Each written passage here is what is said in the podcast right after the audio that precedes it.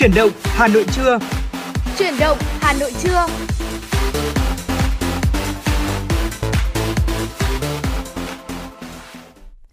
Thu Minh và Thu Thảo xin gửi lời chào tới quý vị thính giả đang lắng nghe chương trình Chuyển động Hà Nội trưa. Rất vui khi lại tiếp tục được đồng hành cùng với quý vị trong chương trình Chuyển động Hà Nội trưa ngày hôm nay, được phát trên sóng FM tần số 96 MHz của Đài Phát Thanh và Truyền hình Hà Nội. Chương trình của chúng tôi cũng đang được phát trực tuyến trên trang web hanoitv.vn. Dạ vâng, thưa quý vị thính giả, và như thường lệ thôi thì chương trình của chúng tôi đang được phát trực tiếp với chủ đề là tin tức và âm nhạc. Quý vị hãy giữ sóng và tương tác với chúng tôi qua số hotline của chương trình 024 3773 6688 hoặc là thông qua trang fanpage Chuyển động Hà Nội FM96 quý vị nhé. Và một lần nữa chúng tôi xin được nhắc lại số hotline của chương trình, đó là 024 3773 6688. Dạ vâng, thưa quý vị, và để mở đầu cho chương trình Chuyển động Hà Nội trưa nay, xin mời quý vị chúng ta hãy cùng đến với những tin tức đáng quan tâm. Thưa quý vị và các bạn, sức khỏe tâm thần trẻ em, thực trạng và giải pháp là chủ đề cuộc tọa đàm về các sáng kiến, chính sách trong việc nâng cao sức khỏe tâm thần trẻ em. Trong 2 năm vừa qua, dịch bệnh tác động tiêu cực lên nhiều mặt đời sống, sức khỏe tâm thần cũng không nằm ngoài phạm vi này. Trong đó, trẻ em là một trong những nhóm đối tượng yếu thế và dễ bị tác động hơn cả. Nhất là khi các em phải hạn chế nhiều hoạt động trong giai đoạn giãn cách xã hội phòng chống dịch. Bà Hà Ánh Phượng cho rằng, lứa tuổi ở các cháu bắt đầu từ mẫu giáo lên tiểu học đã phải trải qua rất nhiều điều ảnh hưởng đến tâm lý. Vì đây là giai đoạn mà các bạn chuyển từ mẫu giáo mầm non đi lên một cấp bậc mà phải học kiến thức và nội quy. Lúc này, gia đình và cha mẹ hãy là người đồng hành và thấu hiểu cùng con, dành nhiều thời gian cho con hơn. Trường học thì nên giảm bớt yêu cầu về thành tích, gia đình và trường học phải cùng đồng hành cùng các con trong suốt quá trình này. Giải pháp tiếp theo, chúng ta cần nâng cao kỹ năng chuyên môn về tư vấn học đường cho đội ngũ giáo viên. Nhiều lúc tôi luôn ước rằng trường mình có thêm một cán bộ chuyên về tư vấn tâm lý, chứ không phải giáo viên tốt nghiệp sư phạm làm công việc tâm lý. Chúng ta cần có những lớp bồi dưỡng về tư vấn tâm lý học đường cho giáo viên, những người chuyên tiếp xúc với các em học sinh để giúp khắc phục những vấn đề khó khăn. Chia sẻ quan điểm của bà Hà Ánh Phượng, chuyên gia Đỗ Thủy Dương cho rằng chúng ta cần quan tâm đến 3 mũi vấn đề: gia đình cho các em yêu thương sự trải nghiệm nhận biết thế nào là sức khỏe tinh thần, nhà trường cho các em sự hỗ trợ về mặt tư vấn, và cộng đồng cần bớt phán xét. Theo chuyên gia sản khoa, các biến chứng của hậu Covid-19 ở bà bầu, bà mẹ sau sinh tăng gấp nhiều lần so với người bình thường, bởi bản thân bà bầu được coi là người có bệnh nền, có miễn dịch kém hơn. Tiến sĩ Nguyễn Thị Sim, phụ trách Trung tâm Can thiệp Bào thai, Bệnh viện Phụ sản Hà Nội cho biết, thời gian gần đây, các nghiên cứu trên thế giới cho thấy, nhìn chung, các biểu hiện, triệu chứng của COVID-19 có thể kéo dài vài tuần hoặc vài tháng sau khi xét nghiệm âm tính. Theo bác sĩ Sim, đối với những bệnh nhân nặng phải nhập viện điều trị, sau khi âm tính và được ra viện, các cuộc tái khám phải được sắp xếp ngay trong 1 đến 2 tuần đầu tiên. Còn những người mắc COVID-19 thể nhẹ mà không rõ triệu chứng, bác sĩ cho rằng vẫn cần phải theo dõi trong 3 đến 4 tuần đầu tiên sau khi khỏi bệnh để mình có thể quản lý sức khỏe toàn diện và nâng cao chất lượng cuộc sống cho những người mắc COVID-19. Theo bác sĩ Sim, các triệu chứng hậu COVID-19 thường xuất hiện từ 4 tuần trở lên sau khi mắc COVID-19. Các triệu chứng dai dẳng, các di chứng muộn để lại cũng khá nguy hiểm. Nếu không được phát hiện sớm thì mất khả năng điều trị, gây nguy hiểm đến tính mạng. Tuy nhiên, việc phát hiện và quản lý vẫn còn chưa được phổ biến một cách rộng rãi. Vì vậy, cần đến các cơ sở y tế có đội ngũ chuyên gia, trang thiết bị được đầu tư phục vụ cho khám hậu Covid để thăm khám hiệu quả nhất. Các biến chứng của hậu Covid-19 có thể biểu hiện ở các hệ cơ quan như não, tim, phổi. Đó là triệu chứng chung của một người bình thường mắc Covid-19. Tuy nhiên, với một bà bầu mang thai, bà mẹ sau sinh, những nguy cơ này tăng gấp nhiều lần bởi bản thân bà bầu mang thai được coi là người có bệnh nền, mang thai có sức miễn dịch kém hơn và khả năng nhiễm bệnh và trở nặng cao hơn. Vì vậy, tiến sĩ bác sĩ Nguyễn Thị Sim khuyến cáo các sản phụ sau khi mắc COVID-19 nên đi khám hậu COVID-19 tại các cơ sở chuyên sâu để phát hiện sớm và điều trị kịp thời các biến chứng cho mẹ cũng như cho thai nhi. Khoảng 3,4 triệu lao động sẽ được hưởng chính sách hỗ trợ tiền thuê nhà. Thông tin từ đại diện Bộ Lao động Thương binh và Xã hội trong cuộc họp báo chiều qua. Cuộc họp nhằm thông tin về quyết định số 08 năm 2022 của Thủ tướng Chính phủ về hỗ trợ tiền thuê nhà cho người lao động. Cả người lao động đang làm việc trong doanh nghiệp và người lao động quay trở lại thị trường lao động đều sẽ được hỗ trợ tiền thuê nhà. Thời gian hỗ trợ tối đa là 3 tháng. Người lao động đang làm việc trong doanh nghiệp được hỗ trợ 500.000 đồng một người một tháng, còn người lao động quay trở lại thị trường lao động nhận hỗ trợ 1 triệu đồng một người một tháng. Như vậy, chính sách đã có những câu hỏi nhiều người lao động quan tâm lúc này là thủ tục như thế nào và bao giờ sẽ nhận được hỗ trợ. Có thể hình dung quy trình 5 bước để kê khai nhận tiền hỗ trợ nhà trọ như sau. Công nhân có hợp đồng lao động trước ngày 1 tháng 4 làm đơn có xác nhận của chủ nhà trọ. rồi nộp cho công ty sử dụng lao động sẽ gửi cơ quan bảo hiểm xã hội để được xác nhận đang tham gia bảo hiểm xã hội bắt buộc trong vòng 2 ngày.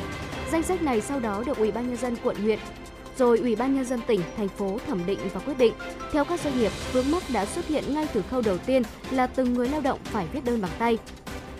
Vì vậy, thay vì để công nhân làm đơn và đi lấy xác nhận, nên chăng để doanh nghiệp chủ động lên danh sách, dưới sự giám sát của công đoàn, cơ quan nhà nước sẽ hậu kiểm, vừa rút ngắn thủ tục, vừa giảm áp lực khi duyệt hồ sơ.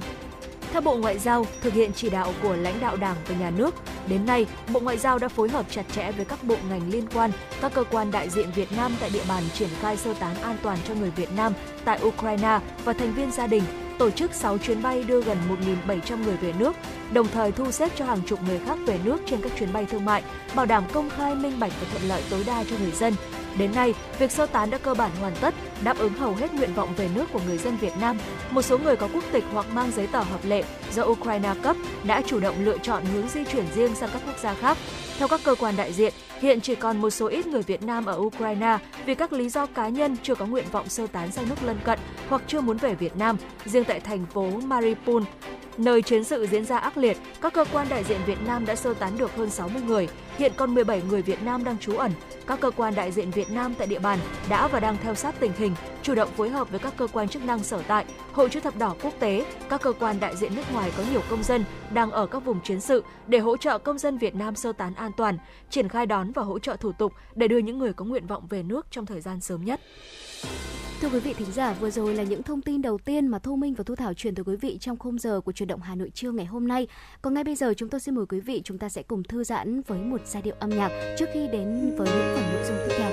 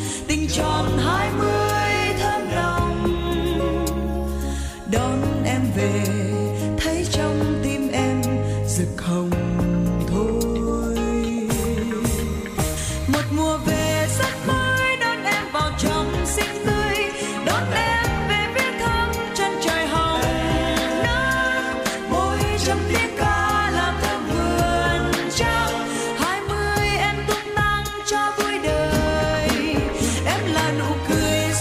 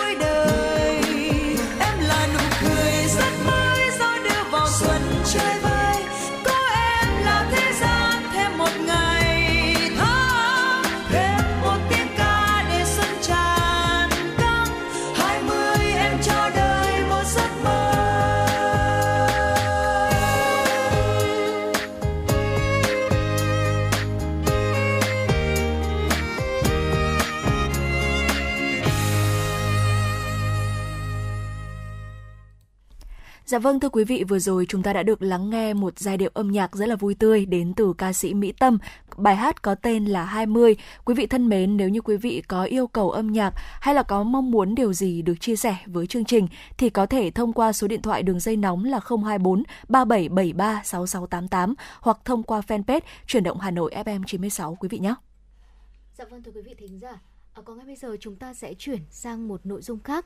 Thưa quý vị, trong thời gian gần đây thì không khó khi mà lướt các trang mạng xã hội chúng ta sẽ bắt gặp những bài viết liên quan tới vấn đề đó là có rất là nhiều nữ sinh bị sàm sỡ trên xe buýt.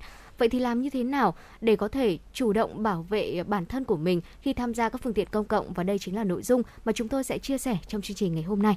Dạ vâng, thưa quý vị, có thể nói rằng là những cái việc này đã được phản ánh rất là nhiều trên những hội nhóm về sinh viên trong khoảng thời gian gần đây. Và có thể nói rằng đây không phải là lần đầu tiên xảy ra sự việc này. Trước đó thì tình trạng này đã diễn ra tại nhiều nơi với nhiều những nhóm đối tượng bị hại khác nhau. Và đáng nói đó là dù có rất là nhiều những chế tài xử lý vi phạm cũng như là quá trình thay đổi nhận thức và tư duy, thế nhưng mà chúng vẫn cứ liên tục tiếp diễn. Nhiều sinh viên bởi vì sợ hãi hoặc là lo ngại bản thân của mình không được bảo vệ cho nên là đã lựa chọn những cái giải pháp im lặng và cho qua mọi chuyện một cách dễ dàng. Tuy nhiên thì chính cái tâm lý này có thể thấy rằng là đã khiến cho những kẻ biến thái có cớ để có những hành vi không đúng đắn, thậm chí là còn có những hành động tiếp diễn đi quá giới hạn trong việc quấy rối ở nơi công cộng.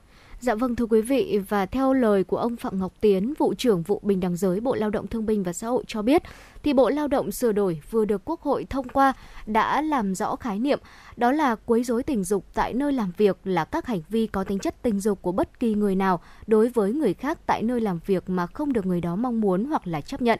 Và điều này có nhiều điểm tương đồng với hành vi là quấy rối ở nơi công cộng.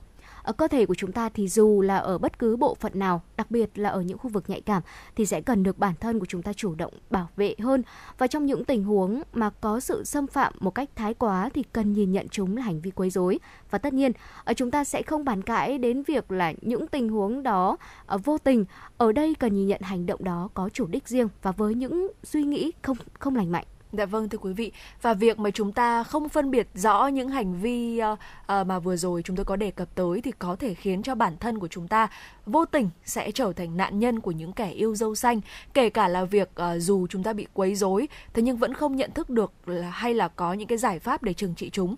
Vì vậy, trước khi mà chúng ta học được những cái giải pháp bảo vệ bản thân thì một trong những cái điều mà chúng ta cần phải lưu ý đấy chính là chúng ta cần phải nhận thức được rằng là cái việc mà chúng ta bị đụng chạm cơ thể thái quá là quấy rối, và chúng ta cần biết được những cái thông tin cơ bản nhất về thế nào là hành vi quấy rối. Và khi mà chúng ta nhận thức được những cái điều đó rồi thì chúng ta mới đến được cái bước tiếp theo, đó chính là bảo vệ chính bản thân mình và có những cái tín hiệu khi mà chúng ta nhận thấy rằng là bản thân của chúng ta đang là nạn nhân của những cái hành vi như vậy.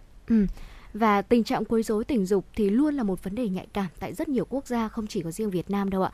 Và tuy nhiên là có rất là ít nơi có sự đủ quan tâm để có thể kịp thời bài trừ vấn nạn này. Và đây cũng chính là một lỗ hổng khá là lớn khiến cho những kẻ quấy rối có điều kiện để mà chúng thực hiện những hành vi không lành mạnh của bản thân mình, thậm chí là tại những nơi có đông người, ví dụ như là trên xe buýt hoặc là xe khách. Dưới bài đăng về vụ việc là nam sinh viên của một trường đại học danh tiếng sàm sỡ nữ sinh là tài khoản AT có nhận định như sau. Rõ ràng là trong tình huống đó chỉ mỗi bạn nữ là tự bảo vệ bản thân mình mà thôi và không có bất kỳ ai đứng ra bảo vệ một cách mạnh mẽ. Đặt tình huống là những bạn nữ có tính tình hơi nhút nhát thì có phải là đã trở thành con mồi cho chúng hay không? Dạ vâng, thưa quý vị, không phải ai cũng đủ nhận thức hay là đủ khả năng để có thể tự đứng về phía chúng ta. Và chúng ta cũng đừng trông chờ quá là nhiều vào những người xung quanh và hy vọng rằng là người ta có thể bảo vệ mình khỏi những kẻ quấy rối. Đôi khi trong những tình huống như vậy thì chỉ bản thân chúng ta mới có thể giải quyết được vấn đề mà thôi. Và cũng chính vì lẽ đó thì đừng lựa chọn giải pháp đó là chúng ta im lặng, mà hãy lên tiếng và trang bị cho mình những kỹ năng cần thiết để có thể tự bảo vệ chính mình trong mọi tình huống. Dạ vâng ạ, và ngay sau đây thì Thu Minh và Thu Thảo sẽ được chia sẻ tới cho quý vị một vài những cái kỹ năng, một vài những biện pháp để đối phó với những cái hành vi quấy rối ở nơi công cộng. Đầu tiên đó chính là chúng ta hãy nhìn những kẻ quấy rối đó bằng ánh mắt cảnh cáo. Nếu như nhận thấy ai đó đang có những hành vi không đúng, đụng chạm lên cơ thể thì hãy cứ mạnh dạn nhìn thẳng vào mắt chúng. Điều này chứng tỏ là bản thân của chúng ta không sợ khi phải đối diện với hắn, bởi lẽ khi mà chúng ta càng sợ thì sẽ càng kích thích những ý đồ bất chính của những kẻ quấy rối. Đồng thời, giống như là một lời cảnh cáo rằng là bản thân của chúng ta sẵn sàng xử lý chúng nếu như mà họ không dừng những cái hành động đó lại. Dạ vâng, thưa quý vị, tiếp theo nữa đó là không được giữ thái độ im lặng, hãy hét thật là to lên. Ở khi mà đối tượng còn tiếp tục có những hành động mà đi quá giới hạn thì hãy mạnh dạn hét to lên để cầu cứu hay thậm chí là chỉ để chúng sợ hãi thôi. Có rất là nhiều bạn im lặng khi mà gặp tình trạng đó là mình bị quấy rối và vô tình chúng ta đang trực tiếp tiếp tay. Tiếp tay và khiến cho những kẻ quấy rối chúng ta được nước lấn tới và tiếp tục thực hiện những hành vi như vậy. Và việc mà chúng ta giữ thái độ im lặng chính là tạo điều kiện cho chúng rồi và khiến cho chúng tùy tiện hơn với cơ thể của bản thân và kể cả là những nạn nhân tiếp theo mà không phải là chúng ta nữa. Dạ vâng ạ. Một cái tát, đánh hay là dùng những cái dụng cụ như là ba lô, chai nước để hỗ trợ vũ lực thì sẽ là một cái lời răn đe rất là lớn đối với những đối tượng này. Và chính thái độ kiên quyết của chúng ta sẽ khiến cho những kẻ quấy rối cảm thấy là e dè và đôi khi là còn sợ ngược lại nữa. Và trong những trường hợp e ngại vấn đề này rủi ro thì hãy cầu cứu đến những người xung quanh. Và chúng ta cần nhận thức được rằng là bản thân của chúng ta đang là nạn nhân và rất cần được bảo vệ. Nó cũng giống như là cái biện pháp mà vừa rồi thì Thu Thảo có đề cập tới. Đó chính là việc chúng ta đừng im lặng mà hãy hét lên thật to. Thì bên cạnh đó chúng ta có thể sử dụng tới việc là chúng ta cầu cứu đến những người xung quanh, bởi vì chúng ta rõ ràng là đang là nạn nhân của những cái hành vi quấy rối đó và chúng ta rất là cần được bảo vệ. Bên cạnh đó thì chúng ta cũng có thể liên hệ đến tài xế, phụ xe hay là các cơ quan chức năng, bởi vì họ là những người có trách nhiệm đảm bảo sự an toàn cho hành khách của mình ở trên mỗi hành trình hay là trong mỗi chuyến đi. Và trong những trường hợp mà nghiêm trọng hơn đó thì hãy trình báo đến các cơ quan có thẩm quyền để họ có thể xem xét, điều tra. Và đôi khi thì nó sẽ không thể giúp cho chúng ta xua tan đi nỗi sợ hãi hay là tức giận hay là tổn thương mà chúng ta đã gặp phải sau những tình huống như vậy. Thế nhưng mà đây lại là một giải pháp rất là hiệu quả để có thể đảm bảo an toàn cho cả những người xung quanh của chúng ta nữa. Dạ vâng, thưa quý vị, có thể nói rằng là cái vụ việc, những cái câu chuyện về những cái phản ánh về những cái vụ việc liên quan tới việc là bị quấy rối ở nơi công cộng và cụ thể là bị quấy rối ở trên các cái phương tiện công cộng như là xe buýt hay là xe khách thì có thể nói rằng là đã không còn là một cái vấn đề quá là mới. Thế nhưng mà đến tận bây giờ thì nó vẫn còn liên tục được phản ánh. Cụ thể ở đây đó chính là chúng ta thấy rất là nhiều ở trên các cái nhóm sinh viên ở trên mạng xã hội. Và Thu Minh nghĩ rằng là lúc nào cũng vậy, chúng ta luôn luôn cần phải biết bảo vệ mình và cần phải biết trang bị cho mình những cái kỹ năng để có thể đối phó với những cái hành vi đó để bảo vệ được chính bản thân mình, quý vị nhé. Dạ vâng, thưa quý vị, còn bây giờ chúng ta hãy cùng nhau thư giãn một chút với một giai điệu âm nhạc và sau ca khúc này chúng tôi sẽ còn quay trở lại và chuyển tới quý vị những nội dung hấp dẫn tiếp theo.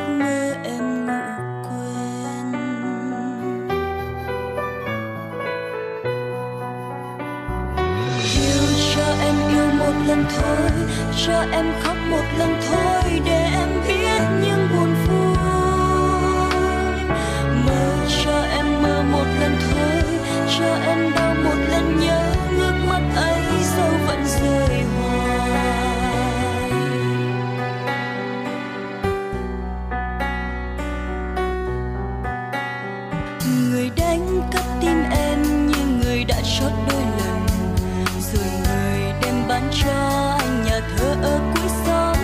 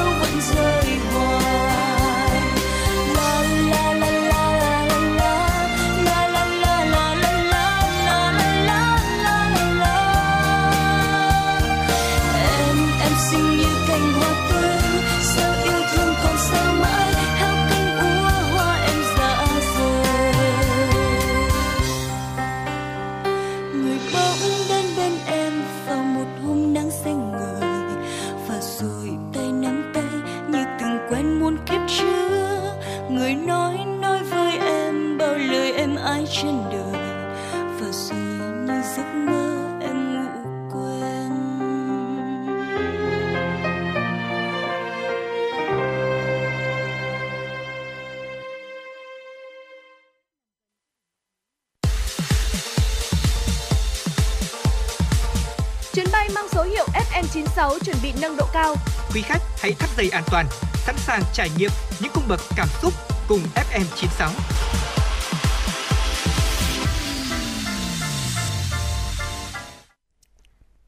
Dạ vâng, thưa quý vị thính giả, vừa rồi thì chúng ta đã cùng lắng nghe những giai điệu của ca khúc Cho Em Một Lần Yêu được thể hiện bởi ca sĩ Đông Nhi. Còn ngay bây giờ Thu Minh và Thu Thảo sẽ tiếp tục gửi tới quý vị những thông tin do phóng viên chương trình cập nhật. Thưa quý vị và các bạn, vừa qua Văn phòng Chính phủ đã có văn bản gửi Bộ trưởng Bộ Công Thương truyền đạt ý kiến của Thủ tướng Chính phủ về việc xử lý thông tin báo chí phản ánh nhà đầu tư điện gió kêu cứu vì nguy cơ phá sản. Theo đó, Thủ tướng Chính phủ Phạm Minh Chính có ý kiến chỉ đạo giao Bộ Công Thương kiểm tra ngay việc này và xử lý ngay nếu đúng. Trước đó, báo chí phản ánh chủ đầu tư các dự án nhà máy điện gió Nhơn Hội, điện gió Nam Bình 1, điện gió Cầu Đất và điện gió Tân Tấn Nhật cho hay dự án đang đứng trước nhiều khó khăn khi phải dừng hoạt động, doanh nghiệp rơi vào tình trạng bất ổn, nguy cơ phá sản cận kề. Cụ thể, cả 4 dự án điện gió này đều đã hoàn thành xây dựng, lắp đặt và có chứng nhận nghiệm thu hoàn thành công trình trước ngày 31 tháng 10 năm 2021, có giấy phép hoạt động điện lực, đã hòa lưới trên hệ thống điện quốc gia và được ghi nhận trên dữ liệu điện tử của Tập đoàn Điện lực Việt Nam EVN. Tuy nhiên, do tác động của những yếu tố khách quan như dịch Covid-19, thời tiết bất thường khiến cho việc thử nghiệm kỹ thuật là khâu cuối trong quy trình công nhận vận hành thương mại đã không kịp thực hiện trước ngày 31 tháng 10 năm 2021 để hưởng ưu đãi theo quyết định số 39 về cơ chế hỗ trợ phát triển điện gió. Việc không hoàn thành thử nghiệm đã ảnh hưởng nghiêm trọng đến bảo trì, bảo dưỡng, khả năng vận hành của nhà máy. Trong khi đó, cơ chế giá FIT theo quyết định 39 đã hết hiệu lực, nên các doanh nghiệp vẫn gặp vướng mắc ở công tác thử nghiệm cuối cùng và chờ cơ chế hướng dẫn mới. Thưa quý vị, Tập đoàn Điện lực Việt Nam EVN cho biết từ tháng 4 tới nguy cơ thiếu điện là rất cao do tình hình cung ứng than cho các nhà máy nhiệt điện gặp nhiều khó khăn. Theo EVN, lượng than cung ứng có thể thiếu hụt rất lớn so với hợp đồng đã ký. Trong quý 1 năm 2022, tổng lượng than cung cấp chỉ đạt hơn 70% so với nhu cầu. Đến cuối tháng 3, nhiều tổ máy nhiệt điện than trong hệ thống đã phải dừng và giảm phát. Cụ thể, các nhà máy nhiệt điện Nghi Sơn 1, Vũng Áng 1, Vĩnh Tân 2, Duyên Hải 1 hiện nay chỉ đủ than vận hành một tổ máy ở mức 60-70% công suất. Nhà máy nhiệt điện Hải Phòng chỉ đủ than vận hành cho một trong 4 tổ máy. Do đó, toàn hệ thống điện quốc gia thiếu hụt tới hơn 3.000 MW nhiệt điện than do thiếu than cho sản xuất điện. Để khắc phục những khó khăn do tình trạng thiếu than cho sản xuất điện, vừa qua các đơn vị vận hành nguồn và lưới điện của EVN đã có nhiều biện pháp đồng bộ để duy trì vận hành an toàn ổn định cho hệ thống điện quốc gia. Trong thời gian tới đây, nhất là vào thời điểm nắng nóng cao điểm của mùa khô năm 2022, sản xuất điện từ nhiên liệu than đóng một vai trò hết sức quan trọng cho đảm bảo cung cấp điện, đặc biệt là các tháng 4, tháng 5, tháng 6, tháng 7 tại khu vực miền Bắc.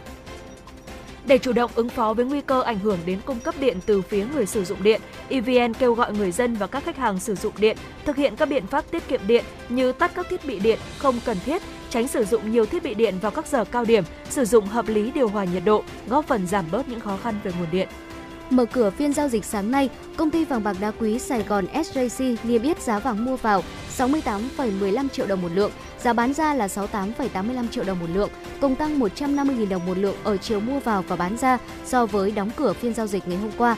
Chênh lệch giá mua bán vàng SJC vẫn duy trì ở mức là 700.000 đồng một lượng. Cùng thời điểm, tập đoàn Doji niêm yết giá vàng mua vào bán ra ở mức là 67,90 và 68,65 triệu đồng một lượng. So với đóng cửa phiên giao dịch ngày 30 tháng 3, giá vàng tại Doji giữ nguyên ở cả chiều mua vào và bán ra. Chênh lệch giá mua bán vàng tại Doji hiện ở mức là 750.000 đồng một lượng. Theo số liệu Tổng cục Thống kê công bố vừa qua, khách quốc tế đến nước ta trong tháng 3 năm 2022 tăng 41,4% so với tháng trước và gấp 2,2 lần so với cùng kỳ năm 2021 do Việt Nam đã mở cửa hoàn toàn du lịch, nhiều đường bay quốc tế được khôi phục. Tính chung quý 1 năm 2022, khách quốc tế đến nước ta đạt gần 91.000 lượt người, tăng 89,1% so với cùng kỳ năm trước. Trong đó, khách đến bằng đường hàng không đạt 82,3 nghìn lượt người, chiếm gần 90,5% lượng khách quốc tế đến Việt Nam, tăng 165,2%, bằng đường bộ đạt 8,6 nghìn lượt người, chiếm 9,5% và giảm 49,1%, bằng đường biển đạt 36 lượt người, chiếm 0,04% và giảm 72,1%. Từ ngày 15 tháng 3 năm 2022, Việt Nam đã mở lại toàn bộ hoạt động du lịch với các điều kiện quy định về xuất nhập cảnh, y tế đối với khách du lịch quốc tế được đánh giá là thông thoáng và thuận lợi. Việt Nam cũng khôi phục chính sách miễn thị thực đơn phương cho 13 quốc gia, cùng với đó là khôi phục chính sách xuất nhập cảnh như trước khi có dịch. Việc mở cửa du lịch từ ngày 15 tháng 3 năm 2022 là dấu mốc hết sức quan trọng của ngành du lịch Việt Nam, thực hiện chủ trương lớn của Đảng, Nhà nước về mở cửa hoạt động giao lưu, giao thương với quốc tế sau thời gian dài bị ảnh hưởng bởi đại dịch. Thông tin được Phó Giám đốc Sở Giáo dục và Đào tạo Hà Nội Phạm Xuân Tiến đưa ra tại Hội nghị giao ban công tác văn hóa xã hội thành phố tháng 3 năm 2022 diễn ra vừa qua. Về công tác tuyển sinh đầu cấp, các trường mầm non, tiểu học, trung học cơ sở sẽ tuyển sinh theo tuyến do Ủy ban Nhân dân quận, huyện, thị xã quy định. Thời gian tuyển sinh trực tuyến từ ngày 1 tháng 7 đến hết ngày 9 tháng 7, tuyển sinh trực tiếp từ ngày 13 tháng 7 đến hết ngày 18 tháng 7. Các trường ngoài công lập tuyển sinh năm học 2022-2023 ngay sau khi kết thúc năm học từ ngày 28 tháng 5 đến ngày 12 tháng 7. Phó Giám đốc Sở Đào tạo Phạm Xuân Tiến thông tin thêm, hiện nay học sinh từ lớp 7 đến lớp 12 của toàn thành phố đã trở lại trường học trực tiếp. Theo đó, cấp trung học cơ sở có 655 trên 682 cơ sở tổ chức dạy học trực tiếp, tỷ lệ học sinh tham gia đạt 80,78%. Cấp trung học phổ thông có 221 trên 237 cơ sở triển khai, tỷ lệ học sinh tham gia đạt 87,42%. 29 trên 29 trung tâm giáo dục nghề nghiệp, giáo dục thường xuyên triển khai, tỷ lệ học viên tham gia đạt 75,95%. Các nhà trường duy trì tốt việc tổ chức dạy học trực tuyến đối với học sinh từ lớp 1 đến lớp 6 và học sinh diện F0, F1 của các khối lớp còn lại. Đối với công tác tuyển sinh đầu cấp, ông Chử Xuân Dũng yêu cầu các quận, huyện, thị xã phấn đấu giảm sĩ số học sinh trên một lớp, quan tâm đến việc phân tuyến tuyển sinh, hạn chế tuyển sinh trái tuyến. Sở Giáo dục và Đào tạo Hà Nội rà soát hoàn thiện hệ thống tuyển sinh trực tuyến, bảo đảm triển khai hiệu quả hơn, giảm phiền hà cho phụ huynh học sinh, đồng thời tham mưu Ủy ban Nhân dân thành phố ban hành chỉ thị riêng về công tác tuyển sinh đầu cấp nhằm huy động sự chung sức của cả hệ thống chính trị. Tại hội nghị giao ban công tác văn hóa xã hội thành phố tháng 3 năm 2022, chuyên đề quản lý nhà nước về giáo dục và đào tạo do Ủy ban Nhân dân thành phố Hà Nội tổ chức vào chiều qua, Phó Giám đốc Sở Giáo dục và Đào tạo Hà Nội Phạm Xuân Tiến cho biết, năm học 2021-2022, thành phố có 2.835 trường mầm non, phổ thông với hơn 2,2 triệu học sinh. Liên quan đến công tác thi và tuyển sinh, ông Tiến cho hay dự kiến thời gian tổ chức thi vào lớp 10 năm học 2022-2023 trong tháng 6 năm 2022 theo lịch của Bộ Giáo dục và Đào tạo. Đối với các trường mầm non, tiểu học tuyển sinh theo tuyến, thời gian tuyển sinh bằng hình thức trực tuyến từ ngày 1 tháng 7 đến ngày 9 tháng 7 năm 2022, tuyển sinh bằng hình thức trực tiếp từ ngày 13 tháng 7 đến ngày 18 tháng 7 năm 2022. Các trường ngoài công lập tuyển sinh ngay sau khi kết thúc năm học từ ngày 28 tháng 5 đến ngày 12 tháng 7 năm 2022. Riêng với các trường trung học cơ sở tuyển sinh vào lớp 6 không theo tuyến và số học sinh đăng ký vượt quá chỉ tiêu thì thực hiện theo phương thức xét tuyển hoặc xét tuyển kết hợp với kiểm tra, đánh giá năng lực. Về thời gian tuyển sinh, các trường trung học cơ sở tuyển sinh vào lớp 6 không theo tuyến và có số học sinh đăng ký vượt quá chỉ tiêu có thực hiện tuyển sinh theo phương thức xét tuyển kết hợp với kiểm tra, đánh giá năng lực. Các trường lựa chọn thời gian kiểm tra hoàn thành chậm nhất vào ngày 12 tháng 7. Thưa quý vị, vụ cháy xảy ra tối qua tại căn hộ ở tầng 22 của tòa HH4A, khu đô thị Linh Đàm, quận Hoàng Mai, Hà Nội. Theo thông tin báo chí, ngọn lửa bùng lên tại khu bếp, sau đó lan nhanh. Nhiều người dân phát hiện sự việc đã tháo chạy khỏi tòa nhà. Nhận tin báo, Trung tâm Chỉ huy Công an thành phố Hà Nội đã điều động 2 xe chữa cháy và cán bộ cảnh sát phòng cháy chữa cháy Công an quận Thanh Xuân chi viện phối hợp để tiến hành dập tắt đám cháy. Do thời điểm xảy ra hỏa hoạn, chủ căn hộ không có nhà nên lực lượng chức năng phải phá cửa để tiếp cận ngọn lửa. Hỏa hoạn được khống chế sau ít phút. Vụ hỏa hoạn làm cháy một số vật dụng ở bếp và làm một phần tường bị bong tróc ám khói. Cũng trong chiều qua tại Hà Nội, một vụ hỏa hoạn xảy ra tại căn nhà số 19 trên 55 trên 31 phố Thanh Lân, Thanh Trì, Hoàng Mai nên người dân đã nhanh chóng báo cáo với lực lượng chức năng. Nhận được tin báo, lực lượng công an quận Hoàng Mai và Hai Bà Trưng điều 4 xe chữa cháy cùng phương tiện và các chiến sĩ phòng cảnh sát chữa cháy nhanh chóng có mặt để tham gia khống chế ngọn lửa. Theo báo Sức khỏe và Đời sống, ngọn lửa bùng phát từ căn nhà số 19, sau đó cháy lan sang 3 căn nhà khác. Đặc biệt trong lúc ngọn lửa bùng phát mạnh, người dân đã nhanh chóng cứu được 2 cụ già, một cụ bà 103 tuổi, hạn chế vận động và một cụ già khác không tự thoát ra ngoài khi đám cháy bùng phát. Dạ vâng, thưa quý vị, vừa rồi là những tin tức mà phóng viên của chương trình cập nhật và gửi tới cho quý vị trong thời gian lên sóng chương trình ngày hôm nay. Còn ngay bây giờ xin mời quý vị chúng ta hãy cùng thư giãn với một giai điệu âm nhạc, ca khúc Cho Em Một Ngày với sự thể hiện của ca sĩ Mỹ Linh.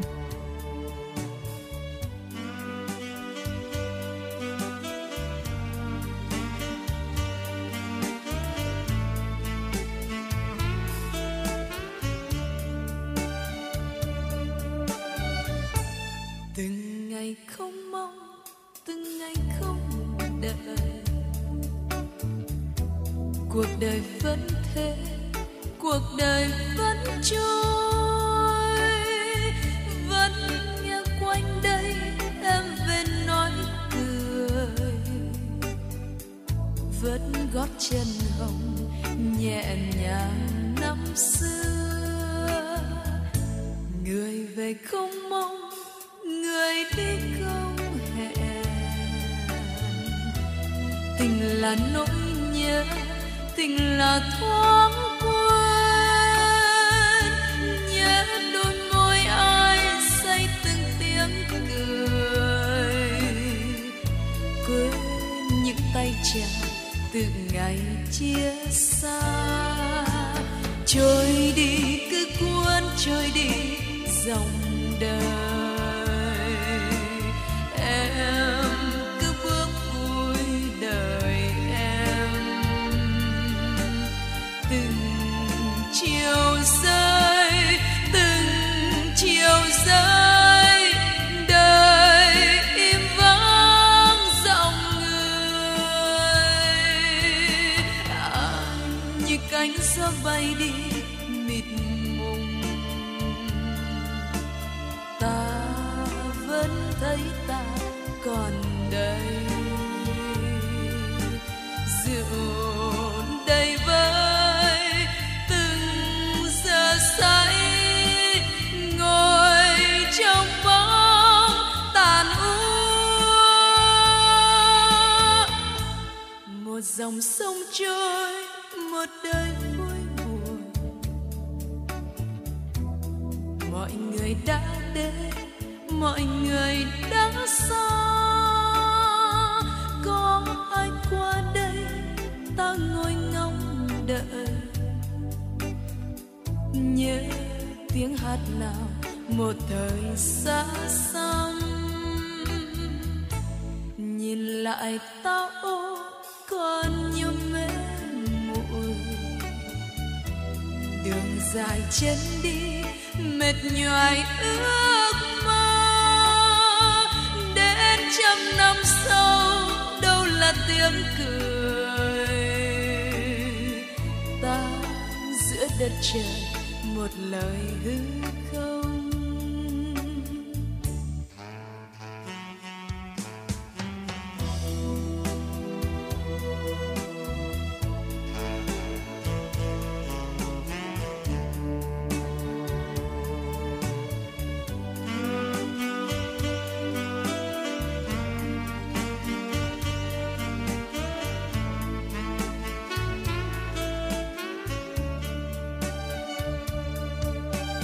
Trôi đi cứ cuốn trôi đi dòng đời, em cứ bước vui đời em,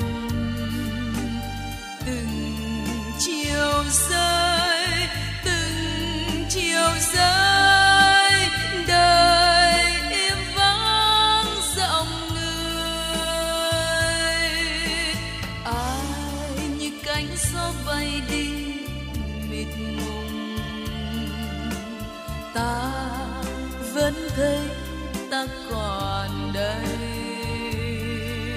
rượu đầy vơi từng giờ say, ngồi trong bóng tàn úa, một dòng sông trôi một đời vui buồn, mọi người đã đến, mọi người đã xa, có ai qua đây ta ngồi ngóng đợi, nhớ tiếng hát nào một thời xa xăm,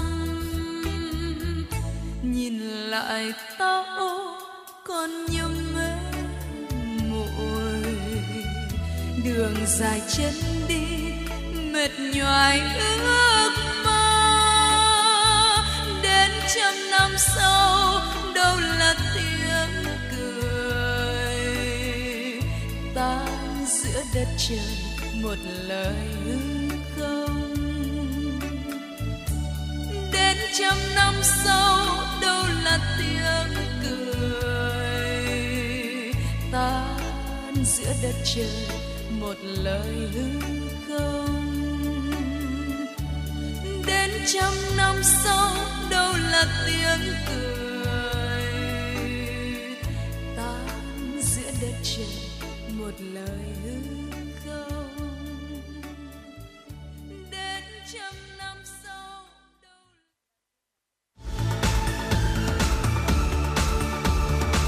Quý vị và các bạn đang theo dõi kênh FM 96 MHz của Đài Phát thanh Truyền hình Hà Nội. Hãy giữ sóng và tương tác với chúng tôi theo số điện thoại 024 3773 6688. FM 96 đồng hành trên mọi nẻo đường.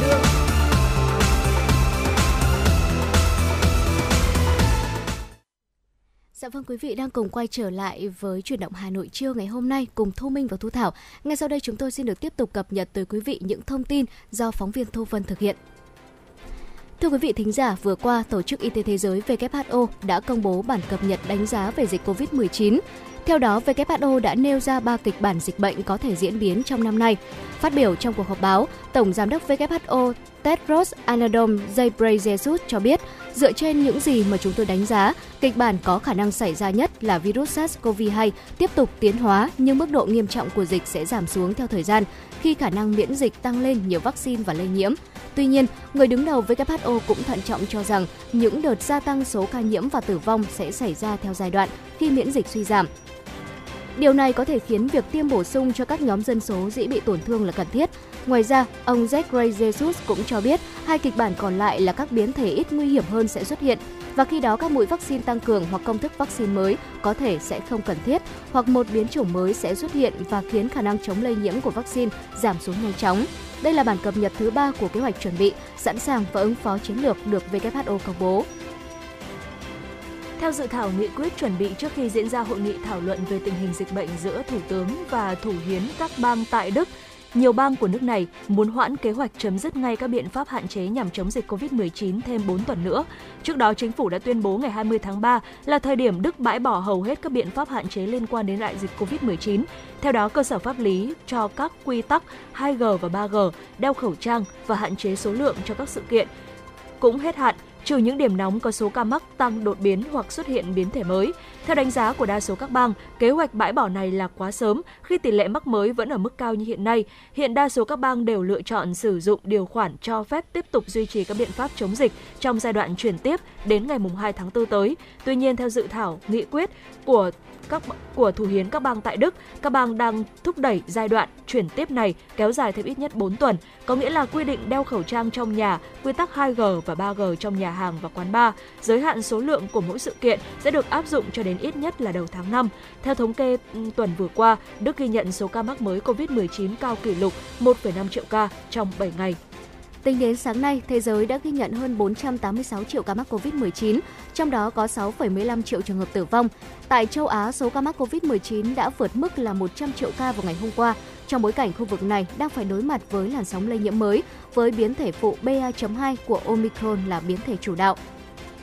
Phân tích của hãng tin Reuters cho thấy cứ 2 ngày, châu Á lại ghi nhận thêm 1 triệu ca mắc COVID-19 mới. Châu Á hiện chiếm tới 21% trong tổng số ca mắc COVID-19 trên toàn cầu. Và trong những tuần qua, biến thể phụ BA.2 đã khiến số ca nhiễm tăng mạnh tại một số quốc gia như Hàn Quốc và Trung Quốc. Theo Tổ chức Y tế Thế giới, BA.2 hiện chiếm gần 86% số ca nhiễm đã được giải trình tự. Hàn Quốc đang dẫn đầu thế giới về số ca nhiễm mới trung bình hàng ngày khi chiếm 25% số ca nhiễm mới theo ngày trên toàn cầu. Dù số ca nhiễm đã dần ổn định so với thời điểm đầu tháng 3, trung bình Hàn Quốc vẫn ghi nhận trên 300 ca tử vong do COVID-19 trên một ngày, khiến nhà chức trách phải yêu cầu các cơ sở hỏa táng kéo dài thời gian làm việc. Tương tự, Trung Quốc đang phải trải qua làn sóng dịch bệnh tồi tệ nhất kể từ khi dịch COVID-19 bùng phát tại quốc gia này. Chính quyền thành phố Thượng Hải, Trung Quốc ngày hôm qua đã mở rộng lệnh phong tỏa ra một số quận phía tây thành phố sớm hơn dự kiến, trong bối cảnh thành phố này ngày hôm nay đã ghi nhận gần 6.000 ca mắc mới COVID-19. Tỷ giá đồng yên đã giảm xuống mức thấp nhất so với đồng đô la Mỹ kể từ năm 2015. 1 đô la Mỹ giờ đổi được 125 yên.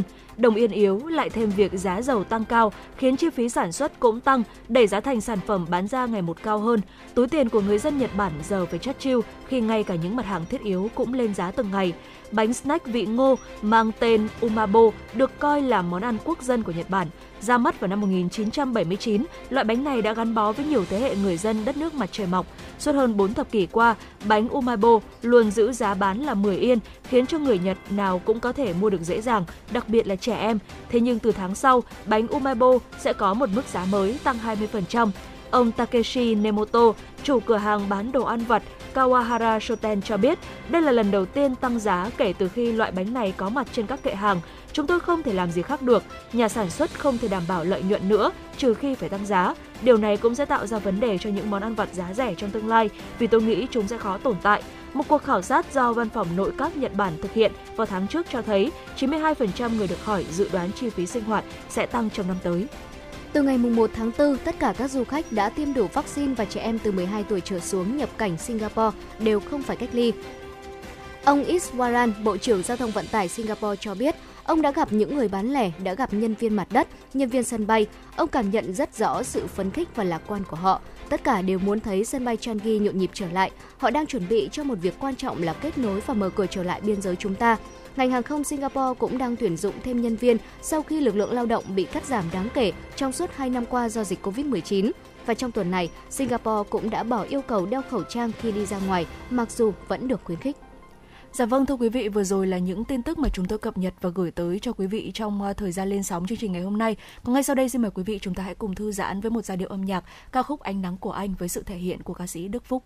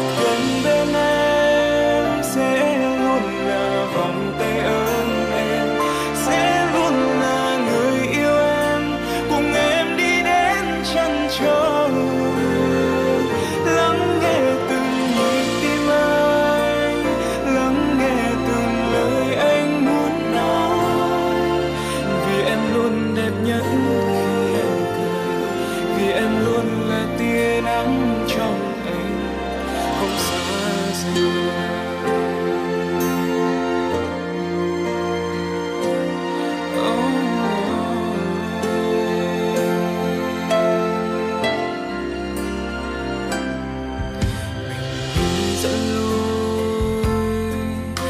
Sao có em luôn bên anh trên con đường ta chung đôi, niềm hạnh phúc như trong cơn mơ chưa bao giờ anh nghĩ tới. Phút giây ta trao nhau tình yêu ấy, giờ đây là em, người anh sẽ mãi không quên.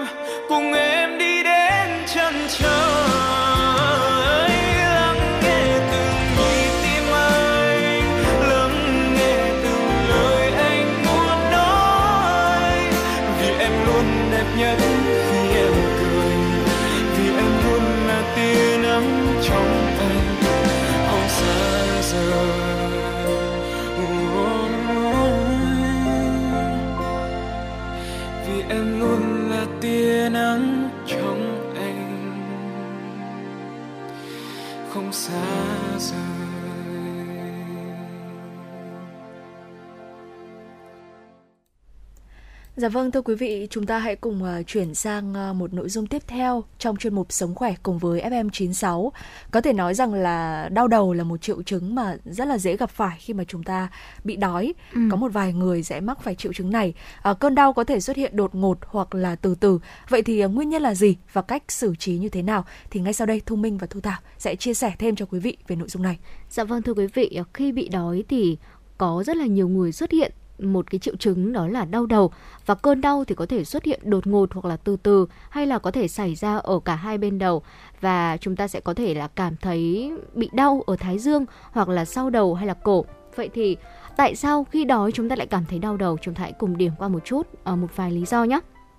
Đầu tiên đó là đau đầu khi đói thì sẽ gây ra cảm giác co bóp hoặc là rung động, chứ không phải là đau nhói, và cơn đau thì thường nhẹ hoặc là vừa phải, và chúng sẽ thường hết trong vòng 72 giờ hoặc là sớm hơn sau khi mà chúng ta ăn.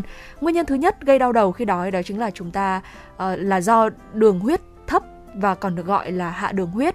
Đường huyết thì xảy ra khi mà lượng đường ở trong cơ thể của chúng ta ở mức là 70mg trên decilit hoặc thấp hơn, gây ra các triệu chứng như là chóng mặt, đau đầu, run rẩy và lú lẫn. Hạ đường huyết thì thường xảy ra ở những người mắc bệnh đái tháo đường. Tuy nhiên là có lượng đường trong máu thấp không có nghĩa là chúng ta mắc bệnh đái tháo đường. Những người bị hạ đường huyết thì không mắc bệnh đái tháo đường thì thường được khuyến cáo là chúng ta không nên để bụng đói quá 3 giờ giữa các bữa ăn. Nghiên cứu đã chứng minh là những người bị hạ đường huyết khi đói thường đau đầu nhiều hơn so với những người đói thế nhưng mà không bị hạ đường huyết. Dạ vâng, nguyên nhân thứ hai đó là do cơ thể bị mất nước. Chúng ta biết rằng là nước rất là cần thiết cho cơ thể để mà thực hiện các chức năng cơ bản như là sự trao đổi chất của tế bào rồi, và nó cũng giúp cho cơ thể của chúng ta xử lý thức ăn bằng cách là đóng góp vào chu trình năng lượng cần thiết để mà duy trì các chức năng cơ bản. Và khi mà cơ thể không thực hiện các chức năng cơ bản ở mức tối ưu thì nó sẽ bắt đầu bảo tồn năng lượng, và điều này có thể dẫn đến là co thắt các mạch máu, và cũng từ đó dẫn tới tình trạng đó là chúng ta bị đau đầu khi mà đói. Dạ vâng, thưa quý vị, còn nguyên nhân thứ ba đó chính là nó có thể gặp phải ở những người sử dụng caffeine thường xuyên, dẫn đến sự giãn nở, mở rộng của các mạch máu. Khi mà cơ thể của chúng ta không nhận được lượng caffeine quen dùng thì các mạch máu có thể sẽ co lại và dẫn đến đau đầu. Và cái sự gián đoạn trong lượng caffeine, nếu như mà chúng ta thường xuyên uống từ 2 tách cà phê trở lên mỗi ngày thì có thể dẫn đến những loại đau đầu này. Vậy thì khi mà đau đầu lúc đói thì chúng ta xử trí cơn đau đầu này như thế nào ạ? Dạ vâng, thưa quý vị, các chuyên gia y tế thường khuyên chúng ta nên điều trị lượng đường trong máu thấp nhẹ bằng cách là tuân theo quy tắc 15, còn được gọi là quy tắc 15-15. Ăn hoặc là uống 15 gram carbon hydrate có trong một muỗng canh đường này, hoặc là một muỗng canh siro, hoặc là một muỗng canh mật ong, 1/2 cốc nước cam, 1 cốc sữa không béo. Nếu như mà lượng đường trong máu của bạn thường xuyên là thấp thì bạn nên chú ý là luôn mang theo đồ ăn nhẹ lành mạnh bên mình và áp dụng quy tắc 15-15 để mà đưa lượng đường trong máu trở lại bình thường khi mà nó xuống quá thấp. Dạ vâng ạ. Còn đối với những trường hợp đau đầu do mất nước thì cách đối phó đó là chúng ta sẽ tăng cường uống nước để bù lại lượng nước bị mất. Và nếu mà đau đầu do bị gián đoạn tiêu thụ caffeine thì điều quan trọng là phải uống đủ nước và giảm lượng caffeine hàng ngày, chứ không phải là uống thêm caffeine đâu ạ. Và chúng ta cũng có thể là thử uống đồ uống có hàm lượng caffeine thấp hơn, ví dụ như là trà chẳng hạn. Dạ vâng. Dạ. Và đó chính là một số cách mà chúng ta xử trí cơn đau đầu khi mà đói bụng. Vậy thì có một số cách đơn giản hơn để phòng ngừa cơn đau đầu khi đói. Đầu tiên đó chính là ăn đủ bữa. Đây chính là một cách đơn giản để giúp chúng ta giữ cân bằng cho lượng đường trong máu ở mức là ổn định và giúp ngăn ngừa đau đầu do đói. Chính vì vậy, mỗi bữa ăn hãy ăn đầy đủ các bữa trong ngày, không bỏ bữa và ăn đúng giờ. Và ngoài ra cũng nên áp dụng là ăn các bữa nhỏ bằng cách là chúng ta sẽ ăn bữa nhẹ với những thực phẩm lành mạnh, ví dụ như là trái cây, sữa chua hay là các loại hạt. Dạ vâng ạ. Và tiếp theo đó chính là chúng ta cần phải uống đủ nước, khoảng 2 lít nước mỗi ngày đối với người trưởng thành, nên mang theo nước bên mình và không nên là chúng ta đợi đến khi khát mới uống. Cần lưu ý là không nên uống quá nhiều cà phê và các loại trà có caffeine, có thể gây tác dụng ngược bởi vì chúng hoạt động giống như là một cái loại thuốc lợi tiểu, có thể khiến cho cơ thể của chúng ta mất nước hoặc là khiến cho chúng ta phụ thuộc vào nó. Khi không uống thì có thể là sẽ bị đau đầu. Tiếp theo nữa đó là hãy ăn nhiều thực phẩm giàu protein hơn. Thực phẩm giàu protein thì không chỉ có lợi cho sức khỏe đâu và cơ bắp của chúng ta nữa, mà nó còn là một thành phần quan trọng để có được dinh dưỡng tốt. Việc mà chúng ta ăn nhiều protein hơn cũng sẽ giúp cho chúng ta cảm thấy là ít đói hơn, và điều này cũng có nghĩa là chúng ta sẽ ngăn ngừa được cơn đau đầu ở mỗi khi mà chúng ta bị đói. Dạ vâng ạ. Và cuối cùng thì Thu Minh nghĩ rằng là đây là một trong những cái lưu ý rất là quan trọng, kể cả khi mà chúng ta có bị cái hiện tượng là đau đầu khi đói hay không thì cũng cần phải hạn chế tiêu thụ những cái thực phẩm này. Đó chính là những thực phẩm chế biến sẵn. Những thực phẩm chế biến sẵn thì thường là chứa đường tinh luyện và cái hàm lượng chất phụ gia cao có thể khiến cho chúng ta không kiểm soát được lượng đường ở trong máu. Và có một số những cái loại thực phẩm có chứa chất bảo quản hoặc là nitrat thì cũng có thể dẫn đến đau đầu, và chất làm ngọt nhân tạo như những chất có trong nước soda ăn kiêng thì cũng có thể là gây ra là những cái tác nhân gây ra đau đầu, cho nên là chúng ta cần phải hạn chế tối đa các cái loại thực phẩm này. Và vừa rồi chính là một vài những cái chia sẻ của chúng tôi về một cái hiện tượng mà có một vài người gặp phải, đó chính là chúng ta cứ đói bụng là sẽ bị đau đầu, và cũng như là một vài những cái cách đơn giản để phòng ngừa đau đầu khi đói. Và Thu Minh nghĩ rằng là kể cả khi chúng ta không bị hiện tượng này thì cũng giống như Thu Minh vừa có đề cập tới, đấy là những cái cách thức này thì cũng là những cái cách thức rất là tốt mà chúng ta có thể áp dụng hàng ngày để có thể bảo vệ sức khỏe của mình, cũng như là phòng ngừa được những cái hiện tượng ví dụ như là đau đầu và một số những cái hiện tượng khác liên quan tới sức khỏe, đúng không ạ? Dạ vâng, chính xác. Hy vọng là những chia sẻ vừa rồi của Thu Thảo và Thu Minh có thể giúp ích cho quý vị thính giả ở trong khung giờ của Chuyển động Hà Nội trưa ngày hôm nay. Còn tiếp ngay sau đây, xin mời quý vị chúng ta sẽ cùng thư giãn một vài phút với một giai điệu âm nhạc, và sau ca khúc này chúng tôi sẽ còn quay trở lại và truyền tới quý vị những thông tin hấp dẫn tiếp theo.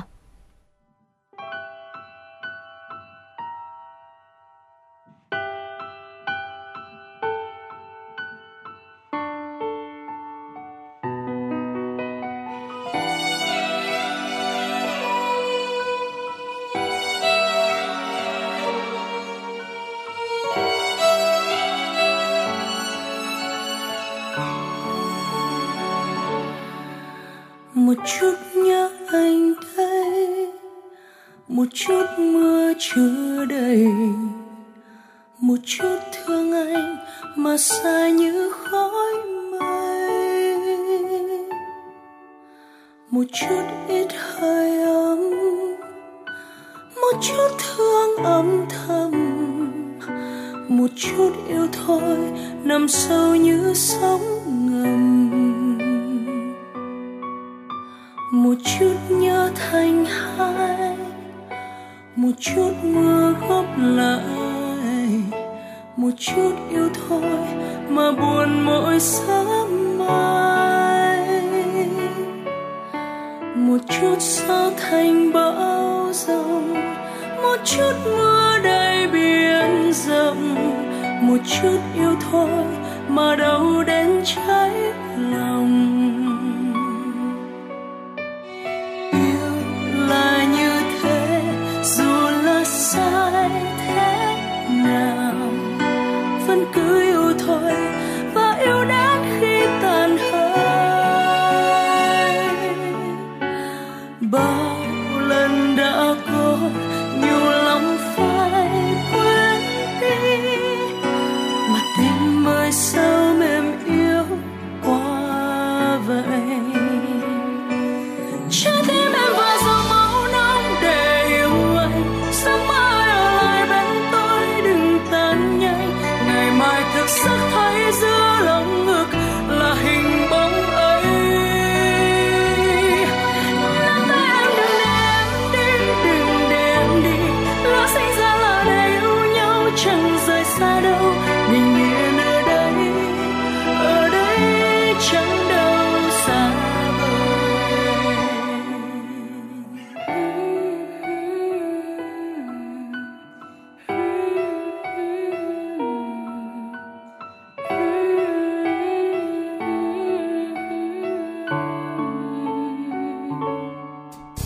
Một chút nhớ thành hai, một chút mơ góp lại, một chút yêu thôi mà buồn mỗi sớm mai.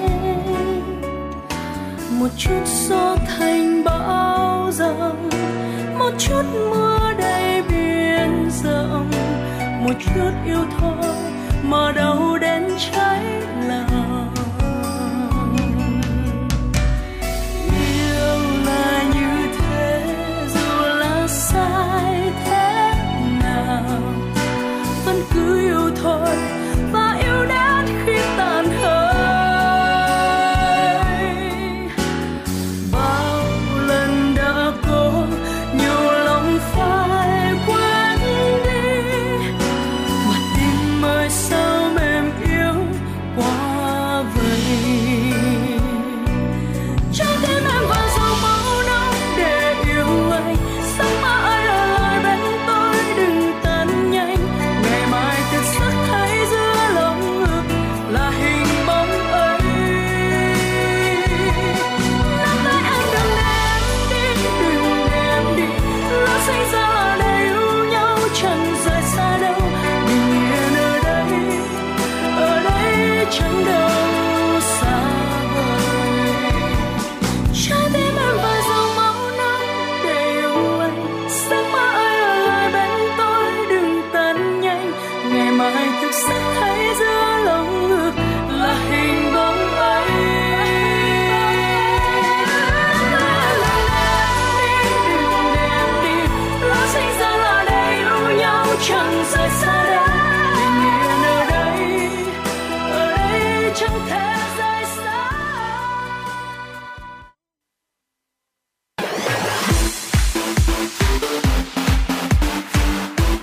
Chuyển động Hà Nội trưa. Chuyển động Hà Nội trưa.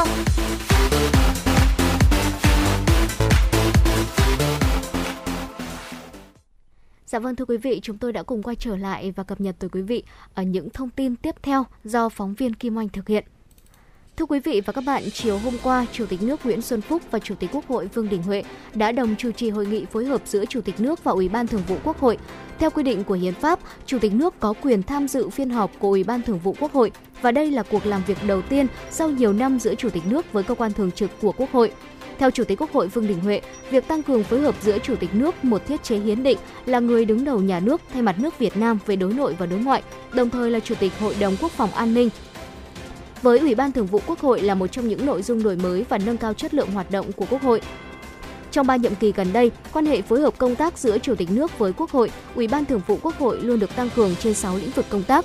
Nổi bật nhất là trong việc thực hiện công tác xây dựng Đảng, xây dựng hệ thống chính trị, xây dựng nhà nước pháp quyền xã hội chủ nghĩa. Về phương hướng nhiệm vụ phối hợp công tác trong thời gian tới giữa Chủ tịch nước và Ủy ban Thường vụ Quốc hội, Chủ tịch nước Nguyễn Xuân Phúc nhắc lại yêu cầu của Tổng Bí thư Nguyễn Phú Trọng tại phiên khai mạc kỳ họp thứ nhất Quốc hội khóa 15, đồng thời khẳng định Chủ tịch nước sẽ phối hợp với Ủy ban Thường vụ Quốc hội trong đổi mới việc xây dựng pháp luật, nâng cao chất lượng xây dựng pháp luật, xây dựng pháp lệnh. Chủ tịch nước cũng ủng hộ và phối hợp với Ủy ban Thường vụ Quốc hội trong đổi mới cách thức tổ chức họp cũng như là phương thức chỉ đạo điều hành của Quốc hội, tăng cường hình thức họp trực tuyến, thảo luận theo chuyên đề kịp thời, gắn với thực tiễn của xã hội, nhất là về các vấn đề nóng, các vấn đề liên quan đến đời sống nhân dân, phát triển kinh tế xã hội và đảm bảo an ninh quốc phòng. Chủ tịch nước Nguyễn Xuân Phúc cũng mong muốn cùng Quốc hội, Ủy ban Thường vụ Quốc hội trong quá trình xây dựng thực hiện các luật pháp lệnh và nghị quyết theo quan điểm thực sự lấy người dân là trung tâm, người dân là chủ thể của phát triển và chủ thể của giám sát. Với nhiều năm kinh nghiệm phối hợp công tác với Đảng đoàn Quốc hội, Chủ tịch nước Nguyễn Xuân Phúc mong Đảng đoàn Quốc hội, các ủy ban của Quốc hội và các đoàn đại biểu Quốc hội sẽ tạo nên một tập thể Quốc hội đoàn kết, thống nhất theo tinh thần trên dưới đồng lòng, dọc ngang thông suốt để cùng thực hiện tốt các chủ trương, chính sách của Đảng. Còn Chủ tịch nước trong vai trò là người đứng đầu nhà nước theo quy định của Hiến pháp sẽ phối hợp, hợp tác chặt chẽ với Quốc hội, Ủy ban Thường vụ Quốc hội cũng như với tất cả các đại biểu Quốc hội trong thực hiện mục tiêu chung của Đảng, nhà nước về phát triển đất nước, nâng cao vị thế và uy tín của quốc gia dân tộc. Chiều hôm qua, Thủ tướng Phạm Minh Chính đã tiếp Đại sứ Hoa Kỳ tại Việt Nam Mark Napper đến chào xã giao nhân dịp Đại sứ bắt đầu nhiệm kỳ công tác. Tại buổi tiếp, Thủ tướng Phạm Minh Chính chúc mừng Đại sứ Mark Napper đã được Tổng thống Joe Biden giao trọng trách mới và trở lại Hà Nội công tác trên cương vị Đại sứ. Bày tỏ tin tưởng trên cương vị mới, Đại sứ sẽ tiếp tục đóng góp hơn nữa cho quan hệ đối tác toàn diện giữa hai nước.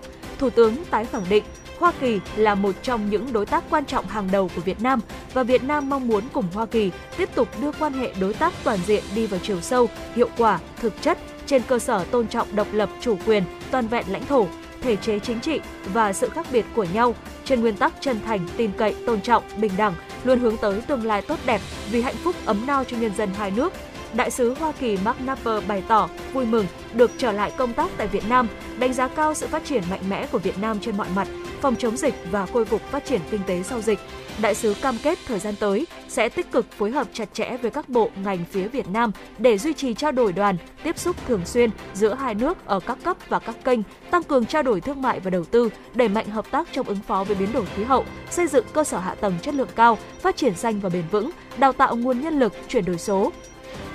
Hoa Kỳ sẽ làm tất cả những gì có thể để hỗ trợ Việt Nam, tin tưởng chương trình hồi phục nhanh và phát triển bền vững của Việt Nam sẽ thành công, góp phần dẫn dắt quá trình phục hồi và phát triển kinh tế ở khu vực sau đại dịch. Trên bình diện khu vực và đa phương, Đại sứ Napper tái khẳng định mong muốn của Hoa Kỳ tăng cường hợp tác với các nước ASEAN và khu vực Ấn Độ Dương-Thái Bình Dương vì hòa bình, ổn định, hợp tác và phát triển tại khu vực, thể hiện qua các chiến lược và sáng kiến mới như chiến lược Ấn Độ Dương-Thái Bình Dương. Hai bên đã trao đổi về lập trường các nước ASEAN trong đảm bảo an ninh an toàn tự do hàng hải, hàng không ở Biển Đông, giải quyết hòa bình các tranh chấp trên cơ sở luật pháp quốc tế, trong đó có Công ước Quốc tế của Liên hợp Quốc tế về luật biển 1982. Thủ tướng Phạm Minh Chính mong muốn, tin tưởng quan hệ hai nước tiếp tục phát triển bền vững, đi vào chiều sâu, thực chất, hiệu quả, trên nguyên tắc chân thành, tin cậy, tôn trọng, bình đẳng, luôn hướng tới tương lai tốt đẹp vì hạnh phúc ấm no cho nhân dân hai nước. Hôm qua, đồng chí Phan Đình Trạc, Ủy viên Bộ Chính trị, Bí thư Trung ương Đảng, Trưởng Ban Nội chính Trung ương, Phó trưởng Ban Thường trực Ban Chỉ đạo Trung ương về phòng chống tham nhũng tiêu cực, Phó trưởng Ban Thường trực Ban Chỉ đạo Cải cách Tư pháp Trung ương đã làm việc với Ban Nội chính Trung ương, cơ quan thường trực của hai ban chỉ đạo để đôn đốc một số công việc theo chương trình công tác năm 2022. Phát biểu tại buổi làm việc, đồng chí Phan Đình Trạc ghi nhận đánh giá cao cán bộ, công chức, nhân viên của Ban Nội chính Trung ương đã nỗ lực, cố gắng hoàn thành tốt nhiệm vụ quý 1 năm 2022, nhất là thực hiện ngày càng hiệu quả nhiệm vụ cơ quan thường trực của Ủy ban Chỉ đạo Trung ương về phòng chống tham nhũng tiêu cực, chủ động quyết liệt sâu sát hơn trong tham mưu chỉ đạo xử lý các vụ án, vụ việc tham nhũng tiêu cực theo đúng tinh thần chỉ đạo của đồng chí Tổng Bí thư, trưởng ban chỉ đạo, nhiều đơn vị, nhiều mặt công tác của ban có nhiều chuyển biến tích cực, rõ rệt và hiệu quả hơn. Về nhiệm vụ trong thời gian tới, đồng chí Phan Đình Trạc yêu cầu cán bộ, công chức nhân viên của ban cần nỗ lực cố gắng hơn nữa, hoàn thành tốt các nhiệm vụ theo chương trình công tác đã đề ra. Nhất là tham mưu chỉ đạo triển khai thực hiện có hiệu quả kế hoạch phòng chống tiêu cực theo quy định BA.2 của Bộ Chính trị, kế hoạch kiểm tra công tác phát hiện, giải quyết tố giác, tin báo về tội phạm, kiến nghị khởi tố về tham nhũng kinh tế tiêu cực và công tác giám định, định giá tài sản, phối hợp tham mưu chỉ đạo tháo gỡ khó khăn, vướng mắc, đẩy nhanh tiến độ điều tra, xử lý các vụ án, vụ việc tham nhũng. Hôm qua, Diễn đàn Chính sách Quốc gia về đào tạo nghề cho thanh niên đã được diễn ra. Phát biểu tại Diễn đàn Chính sách Quốc gia về thanh niên với chủ đề Đào tạo nghề cho thanh niên do Ủy ban Văn hóa Giáo dục phối hợp với Bộ Lao động Thương binh và Xã hội, Ủy ban Quốc gia về Thanh niên Việt Nam tổ chức, Phó Chủ tịch Thường trực Quốc hội Trần Thanh Mẫn cho rằng việc tổ chức diễn đàn giúp thống nhất về quan điểm, định hướng và giải pháp thời gian tới. Trước các hạn chế liên quan đến đào tạo nghề trong thanh niên như tiếp cận thông tin, tìm kiếm việc làm sau đào tạo, tỷ lệ thanh niên có kỹ năng nghề còn thấp, Phó Chủ tịch Quốc hội đề nghị các cơ quan của Quốc hội, Chính phủ, các bộ ngành tiếp tục phối hợp chặt chẽ, triển khai thực hiện và giám sát về công tác đào tạo nghề cho thanh niên, nghiên cứu đề xuất Quốc hội, Chính phủ ban hành những giải pháp chính sách để tháo gỡ khó khăn, đẩy mạnh đào tạo nghề cho thanh niên gắn với chương trình phục hồi và phát triển kinh tế xã hội của đất nước. Chiều hôm qua, Ủy ban Nhân dân thành phố Hà Nội tổ chức hội nghị giao ban công tác văn hóa xã hội tháng 3 năm 2022, chuyên đề quản lý nhà nước về giáo dục và đào tạo. Phát biểu chỉ đạo tại hội nghị, Phó Chủ tịch Ủy ban Nhân dân thành phố Chử Xuân Dũng đề nghị các sở ngành, quận, huyện, thị xã thực hiện nghiêm túc chỉ đạo chung của Trung ương và thành phố về công tác phòng chống dịch với yêu cầu không được lơ là chủ quan dù số ca bệnh đã giảm trong thời gian gần đây, chuẩn bị tốt cho công tác tiêm phòng vaccine COVID-19 cho trẻ từ 5 đến 11 tuổi. Các đơn vị tập trung chuẩn bị tốt nội dung phục vụ các chương trình làm việc của Thành ủy và kỳ họp Hội đồng Nhân dân thành phố, trọng tâm là kế hoạch đầu tư xây dựng trường học công lập đạt chuẩn quốc gia, nâng cấp hệ thống y tế và tu bổ, tôn tạo di tích trong giai đoạn 2022-2025.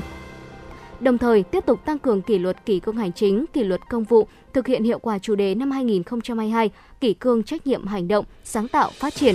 Phó Chủ tịch Ủy ban Nhân dân thành phố Chử Xuân Dũng chỉ đạo Sở Giáo dục và Đào tạo phối hợp với các địa phương xây dựng lộ trình xây dựng trường chuẩn quốc gia từ nay tới cuối năm, đảm bảo hiệu quả, tránh dồn vào cuối năm, tiếp tục rà soát quỹ đất để đưa vào quy hoạch mạng lưới trường học và quy hoạch chung của thành phố. Dạ vâng, thưa quý vị, vừa rồi là những tin tức mà phóng viên của chương trình thực hiện và gửi về cho chương trình của chúng tôi. Còn ngay bây giờ xin mời quý vị chúng ta hãy cùng thư giãn với một giai điệu âm nhạc, ca khúc Biển Hát Chiều Nay với giọng ca Thu Phương. Thu Minh và Thu Thảo sẽ quay trở lại sau ca khúc này.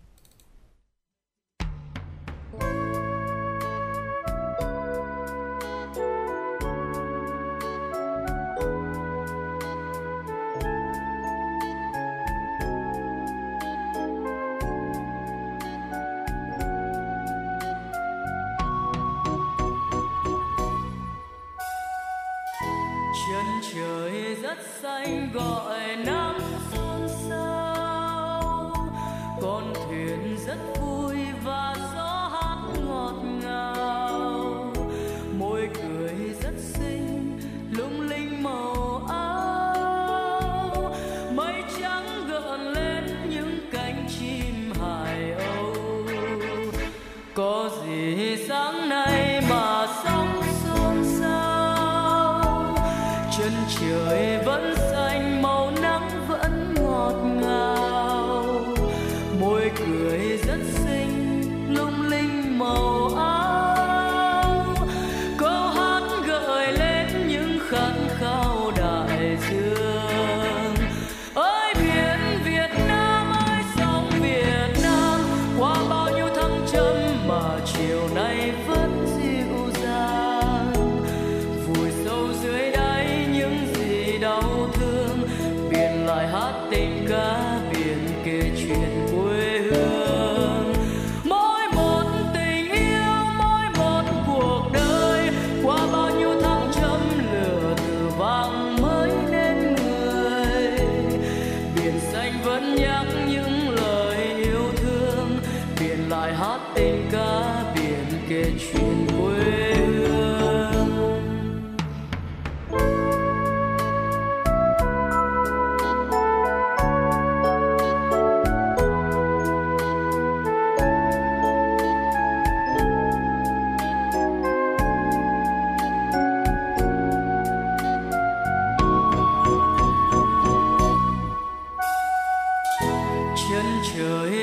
Xanh gọi nắng xôn xao, con thuyền rất vui và gió hát ngọt ngào, môi cười rất xinh lung linh màu áo, mây trắng gợn lên những cánh chim hải âu. Có gì sáng nay mà sóng xôn xao, chân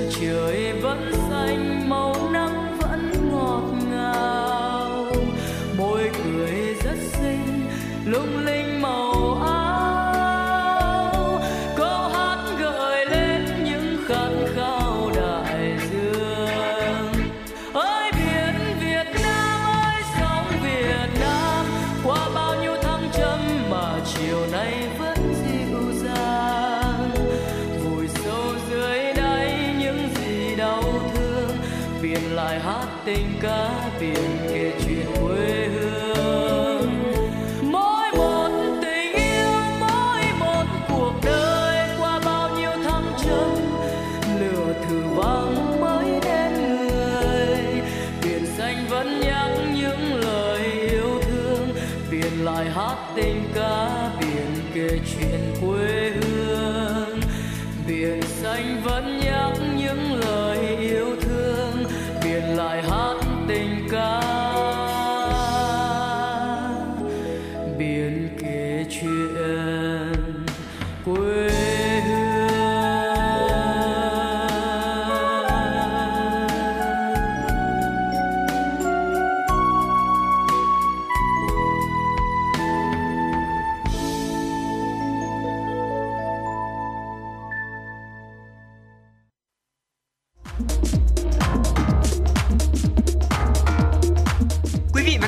trên chuyến bay mang số hiệu FM96.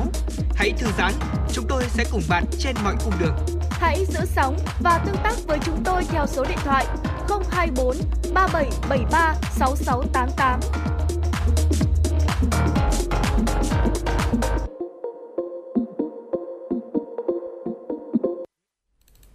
Dạ vâng, thưa quý vị và các bạn, quay trở lại với chương trình Chuyển động Hà Nội trưa nay. Ngay sau đây xin mời quý vị và các bạn chúng ta cùng đến với mục Mẹo vặt cuộc sống trong buổi trưa ngày hôm nay. Thưa quý vị, việc sắp xếp đồ đạc một cách ngẫu nhiên thì có thể là sẽ làm cho căn phòng của chúng ta trở nên bừa bộn. Thế nhưng mà khi mà chúng ta biết một vài những cái tips nhỏ, những cái việc sắp xếp của chúng ta sẽ trở nên dễ dàng hơn rất là nhiều. Và ngay sau đây thì Thu Thảo và Thu Minh sẽ chia sẻ tới cho quý vị một vài những cái sai lầm khi mà chúng ta sắp xếp đồ đạc mà chúng ta cần phải biết để có thể tránh và khiến cho căn nhà của chúng ta trở nên gọn gàng hơn. Và Thu Minh nghĩ rằng là cái việc mà chúng ta dọn dẹp nhà cửa này hay là sắp xếp lại đồ đạc ở trong nhà cửa cũng sẽ là một trong những cái cách thức giúp cho cuộc sống của chúng ta, chất lượng cuộc sống của chúng ta được nâng lên hơn rất là nhiều. Đầu tiên đó là việc mà chúng ta không xem xét các khu vực trò chuyện thì cũng là một sai lầm trong việc mà chúng ta sắp xếp đồ đạc. Không một vị khách nào muốn đến nhà chúng ta chơi hoặc là thăm mà muốn hét lên hay là nghiêng người về phía trước hoặc là ngoái cổ hay là như thế nào đó để có thể trò chuyện, nói chuyện với chúng ta hay là nói chuyện với chủ nhà ở trong khu vực phòng khách, đúng không ạ? Chính vì vậy khi mà chúng ta sắp xếp đồ đạc ở trong phòng thì hãy lưu ý rằng là ghế sofa hay là nhiều loại ghế khác thì nên được xếp đối mặt với nhau để từ đó có thể tạo ra một thế dễ dàng khi mà chúng ta trò chuyện mặt đối mặt. Và trong không gian rộng thì chúng ta có thể tạo ra nhiều khu vực trò chuyện ở trong một phòng. Đó cũng là một cách để chúng ta sắp xếp đồ đạc gọn gàng mà mọi người vẫn rất là dễ dàng có thể trò chuyện với nhau hơn. Dạ vâng ạ. Và một cái sai lầm thứ hai mà Thu Minh thấy rằng là có rất là nhiều gia đình họ đang gặp phải cái sai lầm này, đó chính là chúng ta kê đồ đạc quá là sát tường. Điều này thì có vẻ là nó hơi trái ngược một chút. Thế nhưng mà nếu như mà chúng ta muốn căn phòng của mình á, trông lớn hơn, rộng hơn thì việc chúng ta đẩy tất cả đồ đạc lên tường không phải là một cách chúng ta nên làm. Làm như vậy có thể sẽ khiến cho cái khu vực ở giữa quá là cách xa nhau và trông chúng sẽ có vẻ là hơi rời rạc một chút. Chính vì vậy mà cái việc chúng ta kéo đồ đạc ra xa các bức tường sẽ làm cho các khu vực trò chuyện trở nên gần gũi hơn và tạo ra một cái cảm giác nó cân bằng hơn. Ngay cả trong một căn phòng mà có diện tích hạn chế thì việc chúng ta có thể sắp xếp đồ nội thất phù hợp cho một không gian nhỏ cũng là một điều rất là cần thiết. Dạ vâng. Ở bên cạnh đó thì chúng ta cũng nên sắp xếp đồ đạc sao cho mà chúng ta có thể dễ dàng đặt đồ xuống hoặc là các kệ tương ứng để có thể trưng bày các đồ ăn ở trong phòng bếp. Ngoài việc là chúng ta sẽ trang trí để mà làm đẹp cho ngôi nhà của mình thì cũng nên quan tâm tới tính thực tiễn của các loại đồ nội thất. Dạ. Thay vì là trang trí quá là cầu kỳ ở trước cửa nhà thì quý vị cũng thử xem xét là chúng ta nên kê một chiếc kệ nhỏ để mà chúng ta đựng giày dép này, đựng túi sách, chìa khóa hay là nhiều đồ dùng hàng ngày khác nữa, vừa dễ lấy mà trông lại vừa gọn gàng, đúng không ạ? Dạ vâng ạ. Và tôi mới nghĩ rằng là cái việc mà chúng ta không quá là cầu kỳ, tất nhiên là có một vài những cái sự trang trí nó nhiều thì có thể là sẽ tạo ra được một cái sự ấn tượng, sẽ tạo ra được một cái vẻ đẹp về mặt thẩm mỹ. Thế nhưng mà tôi nghĩ rằng là đôi khi có một vài những cái địa điểm mà chúng ta nên tối giản hơn, đơn giản hơn để vừa tiết kiệm mà lại vừa bảo đảm được tính thẩm mỹ nữa. Mỗi phòng của chúng ta thì nên có một cái điểm nhấn, bởi vì là nó sẽ cố định không gian và chúng ta có thể tạo ra một cái khu vực để có thể đặt đồ đạc xung quanh. Đồng thời là cái việc này sẽ góp phần trang trí thêm cho ngôi nhà của chúng ta nữa. Điều quan trọng nhất cần phải nhớ đó là chúng ta sẽ tạo ra một cái tiêu điểm ở trong một căn phòng.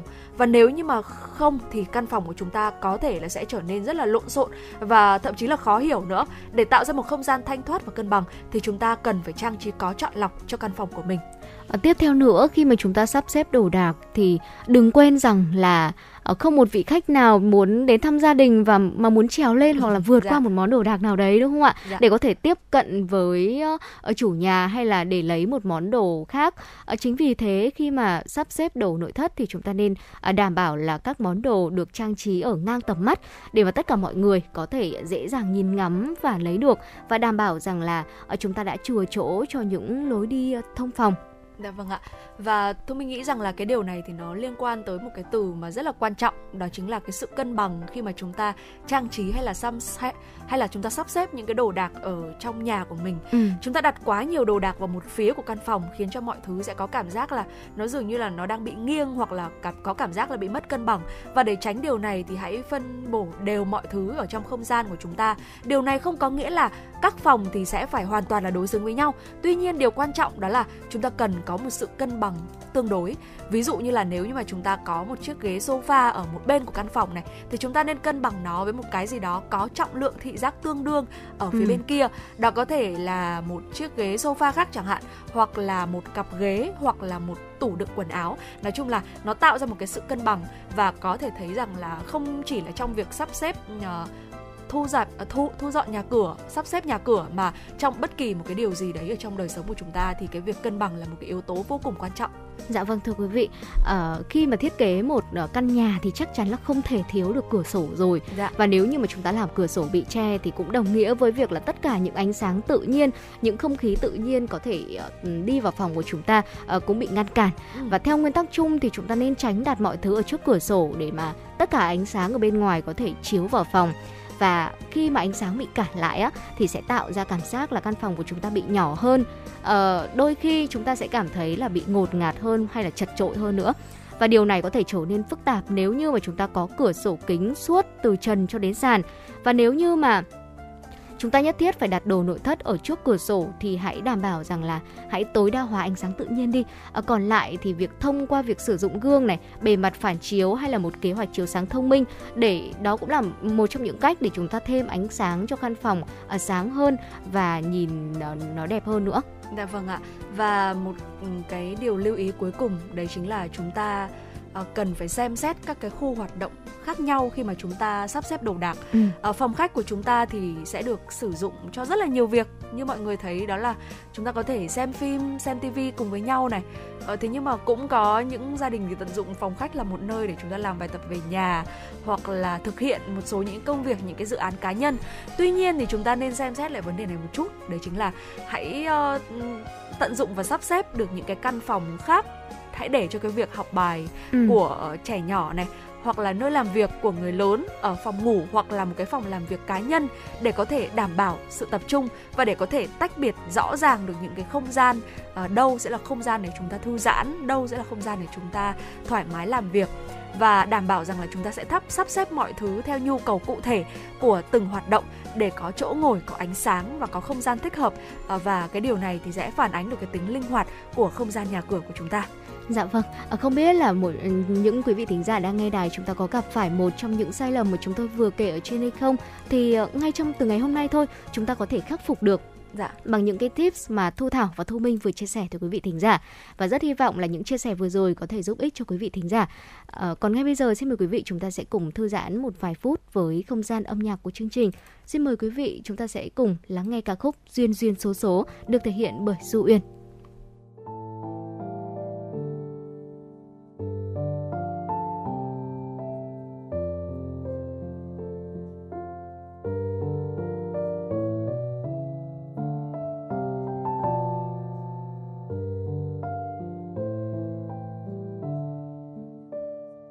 Nụ cười son mắt biếc sang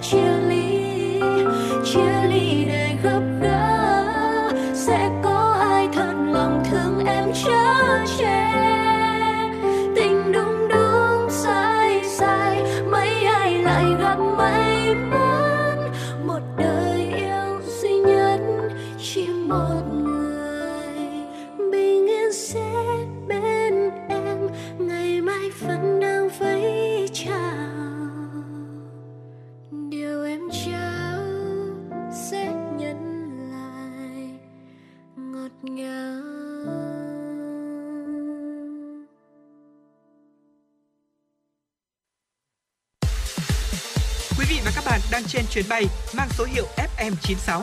Hãy thư giãn, chúng tôi sẽ cùng bạn trên mọi cung đường.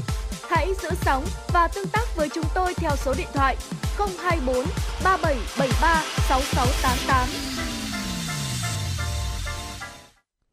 Dạ vâng, thưa quý vị thính giả, Thu Minh và Thu Thảo đã quay trở lại và sau đây sẽ tiếp tục cập nhật tới quý vị thính giả những thông tin đáng chú ý có trong khung giờ Chuyển động Hà Nội trưa ngày hôm nay. Thưa quý vị và các bạn, theo Tổng cục Thống kê, trong quý 1 năm 2022, sản xuất công nghiệp tiếp tục khởi sắc với giá trị tăng thêm toàn ngành tăng trên 7% so với cùng kỳ năm trước. Trong đó, công nghiệp chế biến, chế tạo tăng gần 7,8%, tiếp tục đóng vai trò dẫn dắt tăng trưởng toàn ngành. Chính sự bứt phá về sản xuất này đã giúp cho xuất khẩu cả nước trong tháng 3 đạt tăng trưởng gần gấp rưỡi so với tháng trước, qua đó giúp cho kim ngạch xuất khẩu trong cả quý 1 đạt 88,58 tỷ đô la Mỹ và đem lại mức thặng dư thương mại trên 800 triệu đô la Mỹ. Kết quả điều tra của Tổng cục Thống kê về xu hướng kinh doanh của các doanh nghiệp ngành công nghiệp chế biến chế tạo cho thấy, doanh nghiệp hiện lạc quan về tình hình sản xuất kinh doanh trong quý 2 tới đây, với 82,3% doanh nghiệp đánh giá sẽ ổn định và tốt hơn so với quý 1 vừa qua. Điều này cho thấy quyết tâm phục hồi và phát triển kinh tế thời gian qua của Quốc hội và Chính phủ không chỉ phát huy hiệu quả trong thực tế mà còn tạo niềm tin, động lực cho cộng đồng doanh nghiệp trong phát triển sản xuất kinh doanh. Khu vực dịch vụ vốn chịu ảnh hưởng nặng nề nhất bởi dịch bệnh nhưng đã có sự khởi sắc tăng trưởng trở lại trong quý 1. Điều này thể hiện rõ nhất trong các hoạt động như tài chính, ngân hàng, bảo hiểm, vận tải và kho bãi, bán buôn và bán lẻ. Chính sự hồi phục của khu vực này đã đóng góp trên 43% vào tốc độ tăng trưởng chung của nền kinh tế trong 3 tháng qua. Việc giảm thuế giá trị gia tăng 2% đối với hàng hóa theo Nghị định 15 của Chính phủ đã kích thích nhu cầu mua sắm, qua đó giúp doanh thu quý 1 của siêu thị tăng trên 20%. Chính sự khởi sắc như vậy đã giúp cho ngành bán buôn và bán lẻ quý vừa qua tăng trưởng gần 3%, đóng góp 0,31 điểm phần tăng trưởng kinh tế. Việc Chính phủ ban hành chính sách bình thường mới cho phép nhiều lĩnh vực dịch vụ kinh doanh và du lịch mở cửa sớm trở lại trong những tháng đầu năm nay đã kịp thời hỗ trợ nhiều doanh nghiệp và vận tải hồi sinh ngay cả khi giá xăng dầu trong nước và thế giới tăng cao. Hoạt động tài chính, ngân hàng và bảo hiểm là các ngành có đóng góp lớn nhất trong lĩnh vực dịch vụ vào tăng trưởng của nền kinh tế. Chiều hôm qua, Sở Nông nghiệp và Phát triển Nông thôn Hà Nội tổ chức hội nghị đánh giá kết quả triển khai thực hiện quyết định số 761 của Ủy ban Nhân dân thành phố Hà Nội về việc phê duyệt mạng lưới cơ sở giết mổ gia súc gia cầm tập trung trên địa bàn thành phố Hà Nội. Tại hội nghị, các đại biểu cho rằng hiện nay, việc triển khai xây dựng cơ sở giết mổ tập trung còn khó khăn do việc bố trí quỹ đất để xây dựng cơ sở giết mổ gia súc gia cầm tập trung cần thu hồi, giải phóng mặt bằng, đấu giá, chuyển đổi mục đích sử dụng nên phải thực hiện nhiều thủ tục. Cùng với đó, kinh phí xây dựng rất lớn. Kết luận hội nghị, Phó Giám đốc Sở Nông nghiệp và Phát triển Nông thôn Tạ Văn Tường cho biết, Sở Tham mưu thành phố tổ chức hội nghị gồm các sở ngành, huyện, thị xã để đánh giá kết quả triển khai quyết định 761 nhằm tháo gỡ khó khăn vướng mắc, đẩy nhanh triển khai thực hiện, đưa vào hoạt động các cơ sở giết mổ mới. Thành phố chỉ đạo các sở ngành, huyện, thị xã tạo điều kiện thuận lợi cho các tổ chức cá nhân khi đầu tư vào lĩnh vực giết mổ gia súc gia cầm. Tập trung tháo gỡ giải quyết khó khăn vướng mắc của các nhà đầu tư trong quá trình đầu tư xây dựng các dự án đảm bảo tiến độ theo thẩm quyền quản lý của các cơ quan chuyên môn. Liên quan đến kế hoạch tiêu thụ nông sản cho bà con nông dân, chiều hôm qua ông Hoàng Minh Chiến, Phó Cục trưởng Cục Xúc tiến Thương mại Bộ Công Thương cho biết, thời gian qua Bộ đã tích cực phối hợp với các bộ ngành liên quan, đặc biệt là Bộ Nông nghiệp và Phát triển Nông thôn và các địa phương có sản phẩm nông sản đến mùa vụ để hỗ trợ kết nối tiêu thụ sản phẩm cả trong nước và nước ngoài. Bên cạnh đó, Bộ Công Thương cũng đã triển khai hàng loạt hoạt động kết nối tiêu thụ sản phẩm với các thị trường nước ngoài trên cả môi trường trực tiếp và trực tuyến. Hội nghị giao thương nhóm mặt hàng cụ thể với thị trường tiềm năng, tổ chức hội chợ triển lãm cho các sản phẩm nông sản. Bộ cũng giao Cục Xúc tiến Thương mại triển khai xây dựng bản đồ nông sản Việt Nam. Đây sẽ là kênh thông tin chính thức giới thiệu khách hàng tiềm năng cho sản phẩm nông sản từng địa phương và thông qua môi trường mạng hoàn toàn có thể kết nối trực tiếp với từng địa phương, hợp tác xã, hộ nông dân sản xuất. Dạ vâng, thưa quý vị, chúng tôi xin được tạm dừng dòng chảy tin tức tại đây. Ngay sau đây xin mời quý vị chúng ta sẽ cùng thư giãn với một giai điệu âm nhạc Gặp gỡ, yêu đương và được bên em, được thể hiện bởi ca sĩ Phan Mạnh Quỳnh.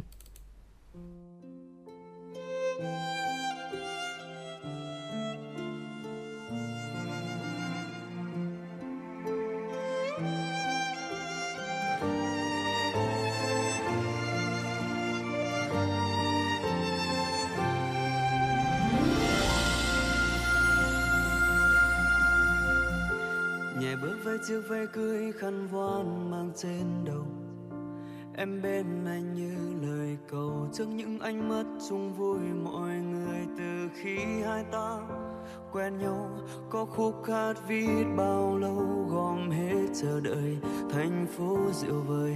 Vì em người anh thương mến sau bao năm hẹn ước cũng đến hôm nay.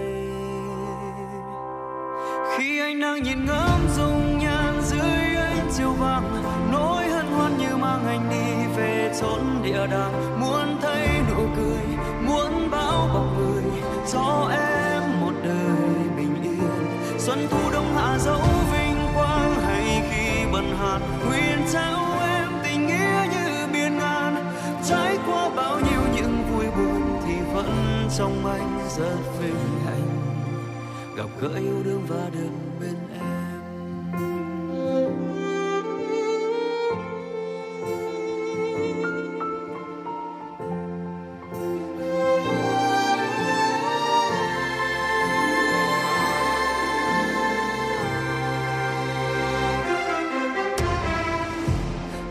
xa xôi tương lai khi mới dám quen một người, chỉ biết cứ nhớ khôn nguôi để rồi từng ngày cháu quan tâm cháu nên sống cháu cả thanh xuân. Vì yêu thấm thoát đã quá 5 năm trên bước đường đời, không chỉ một người thời gian cùng chung đau thương ta biết do người sẽ kết tóc sẽ tới. Khi ánh nắng nhìn ngóng dung nhan dưới ánh chiều vàng, nỗi hân hoan như mang anh đi về chốn địa đàng. Muốn thấy nụ cười, muốn bao bọc người, cho em một đời bình yên. Xuân thu đông hạ dấu vinh quang ngày khi bần hàn, nguyện trao em tình nghĩa như biển ngàn. Trải qua bao nhiêu những vui buồn thì vẫn trong anh rất vinh danh. Gặp gỡ yêu đương và đứng bên em, người vừa biết trái tim anh đầy tia nắng tên em, đem theo tình yêu ấm áp do anh thêm tin nơi bản thân mình hơn. Khi anh đang nhìn ngắm dung nhan, khi anh đang nhìn ngắm dung nhan dưới ánh chiều vàng, nỗi hân hoan như mang anh đi về chốn địa đàng. Muốn thấy nụ cười, muốn bao bọc người, cho em một đời bình yên. Xuân thu đông hạ dấu vinh quang ngày khi bần hàn, nguyện trao em tình nghĩa như biển ngàn. Trải qua bao nhiêu những vui buồn thì vẫn trong anh rất vinh danh. Gặp gỡ yêu đương và đứng bên em.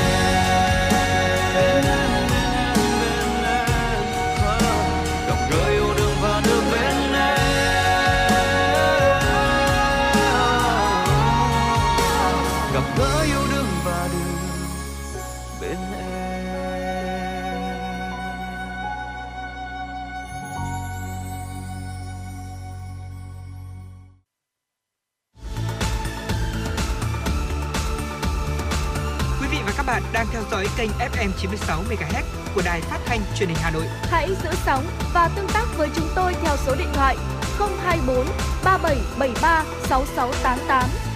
FM 96 đồng hành trên mọi nẻo đường.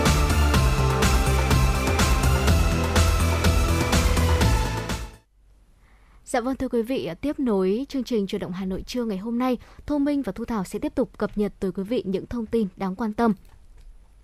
Thưa quý vị và các bạn, Ủy ban Nhân dân thành phố Hà Nội vừa có kế hoạch về việc tổ chức lễ hội du lịch Hà Nội năm 2022 với chủ đề Hà Nội đến để yêu, nhằm kích cầu du lịch, thu hút du khách trong nước và quốc tế đến Hà Nội để nhanh chóng khôi phục và phát triển hoạt động du lịch của thành phố Hà Nội. Dự kiến lễ hội được tổ chức từ ngày 13 cho đến ngày 15 tháng 5 tại khu vực đường Đinh Tiên Hoàng, khu vực vườn hoa Lý Thái Tổ, nhà Bát Giác, đường Lê Thạch, phố Lê Lai, quận Hoàn Kiếm, Hà Nội. Lễ hội khuyến khích người dân thủ đô đi du lịch Hà Nội, đồng thời tổ chức các chương trình du lịch cho người Hà Nội đi du lịch tới các địa phương khác an toàn, khuyến khích sử dụng dịch vụ của các doanh nghiệp du lịch đóng trên địa bàn thành phố Hà Nội.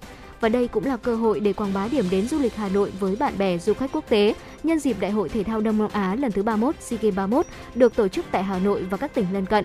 Theo kế hoạch, lễ hội du lịch Hà Nội được tổ chức với quy mô lớn do Trung tâm Xúc tiến Đầu tư Thương mại Du lịch thành phố Hà Nội chủ trì, phối hợp cùng các đơn vị sở ngành thực hiện. Hội chợ du lịch quốc tế Việt Nam VITM Hà Nội 2022 khai mạc vào ngày hôm nay tại Cung văn hóa lao động hữu nghị Việt Xô với hơn 300 gian hàng. Hội chợ VITM Hà Nội 2022 diễn ra sau 4 lần trì hoãn do ảnh hưởng của dịch, được xem là một trong những sự kiện kích cầu lớn khi Việt Nam mở cửa hoàn toàn hoạt động du lịch. Hội chợ năm nay có sự tham gia của 500 doanh nghiệp, cơ quan quản lý, xúc tiến du lịch từ 52 tỉnh thành trong cả nước và từ 6 quốc gia và vùng lãnh thổ, bao gồm Nhật Bản, Hàn Quốc, Thái Lan, Malaysia, Đài Loan, Trung Quốc, Thổ Nhĩ Kỳ. Theo số liệu Tổng cục Thống kê vừa công bố, khách quốc tế đến nước ta trong tháng 3 năm 2022 tăng 41,4% so với tháng trước và gấp 2,2 lần so với cùng kỳ năm 2021 do Việt Nam đã mở cửa hoàn toàn ngành du lịch. Nhiều đường bay quốc tế được khôi phục. Tính chung quý 1 năm 2022, khách quốc tế đến nước ta đạt gần 91.000 lượt người, tăng 89,1% so với cùng kỳ năm trước. Trong đó, khách đến bằng đường hàng không đạt 82,3 nghìn lượt người, chiếm gần 90,5% lượng khách quốc tế đến Việt Nam, tăng 165,2%, bằng đường bộ đạt 8,6 nghìn lượt người, chiếm 9,5% và giảm 49,1%, bằng đường biển đạt 36 lượt người, chiếm 0,04% và giảm 72,1%. Tính đến tối hôm qua, công nhân viên chức lao động thủ đô Hà Nội đã vươn lên đứng thứ 3 trong hệ thống cập nhật của chương trình 1 triệu sáng kiến nỗ lực vượt khó sáng tạo, quyết tâm chiến thắng đại dịch COVID-19 của Tổng Liên đoàn Lao động Việt Nam với 6.569 lượt nộp sáng kiến. Như vậy, Liên đoàn Lao động thành phố Hà Nội hiện đứng thứ 3 cả nước với số công nhân viên chức lao động đăng ký nộp sáng kiến sau Liên đoàn Lao động tỉnh Thanh Hóa và Liên đoàn Lao động tỉnh Nghệ An. Các sáng kiến đã cập nhật trên hệ thống đa phần tập trung vào những cải tiến trong lao động sản xuất để nâng cao hiệu suất lao động, việc đổi mới sáng tạo, nâng cao chất lượng công tác phòng chống dịch, đổi mới nâng cao chất lượng dạy và học online cho học sinh. Lễ tuyên dương học sinh sinh viên tiêu biểu trong chương trình Nâng bước em tới trường, con nuôi đồn biên phòng giai đoạn 2016-2021 được tổ chức ngày hôm qua tại Hà Nội.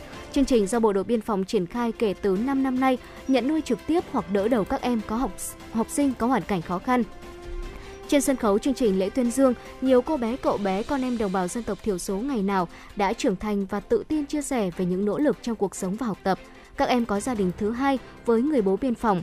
Bắt đầu từ năm 2016, chương trình Nâng bước em tới trường đã nhận đỡ đầu gần 3.000 lượt cháu học sinh với mức hỗ trợ mỗi cháu là 500.000 đồng một tháng đến khi học hết lớp 12 bằng nguồn kinh phí của cán bộ, chiến sĩ tự nguyện quyên góp ủng hộ.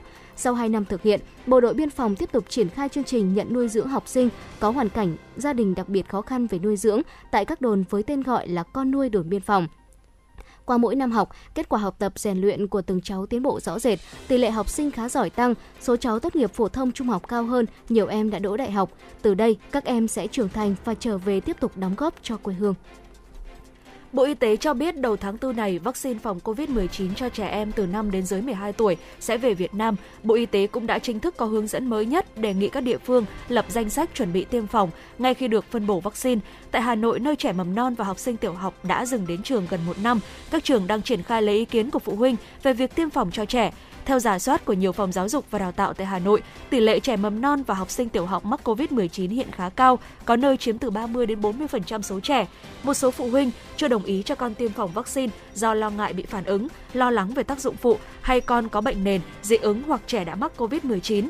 Theo rà soát của ngành giáo dục quận Long Biên, ở bậc mầm non hiện có hơn 46% phụ huynh đồng ý tiêm chủng cho trẻ. Đối với học sinh tiểu học, kết quả tỷ lệ phụ huynh đồng ý cho con tiêm đạt tỷ lệ từ 59% đến 74% tùy từng khối lớp. Dạ vâng, thưa quý vị, vừa rồi là những tin tức mà chúng tôi cập nhật và gửi tới cho quý vị trong chương trình ngày hôm nay. Còn ngay bây giờ xin mời quý vị chúng ta hãy cùng thư giãn với một giai điệu âm nhạc, ca khúc Mùa ly bỏ lại với sự thể hiện của ca sĩ Thái Đình.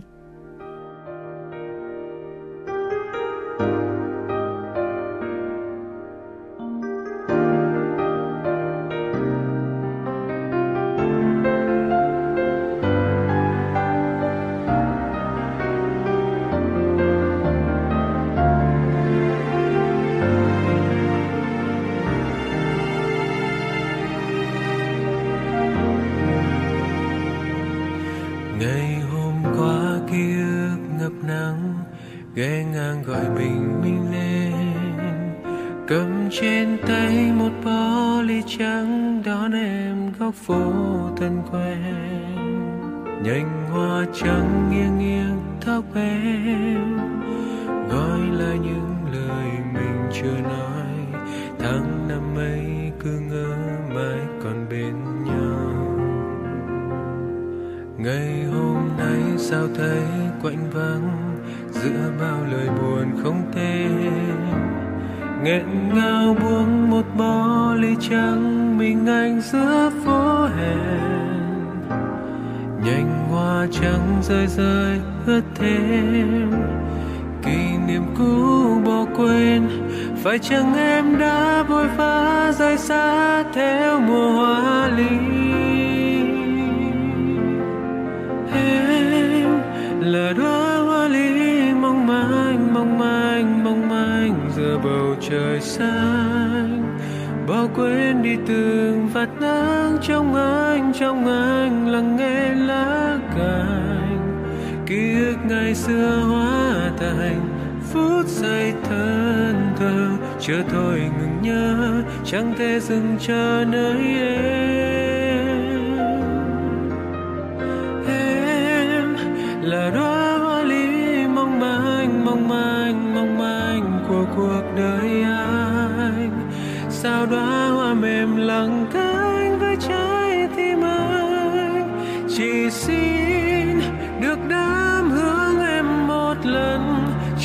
gió chiều, sau đó ly kia tiêu điều, sau nói cô đơn thật nhiều vì em.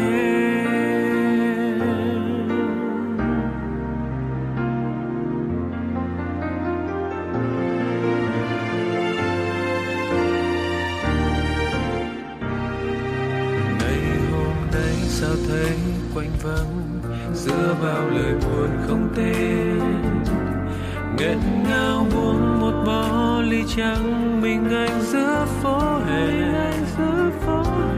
nhành hoa trắng rơi rơi ướt thêm kỷ niệm cũ bỏ quên. Phải chăng em đã vội vã rời xa theo mùa hoa ly? Em là đoán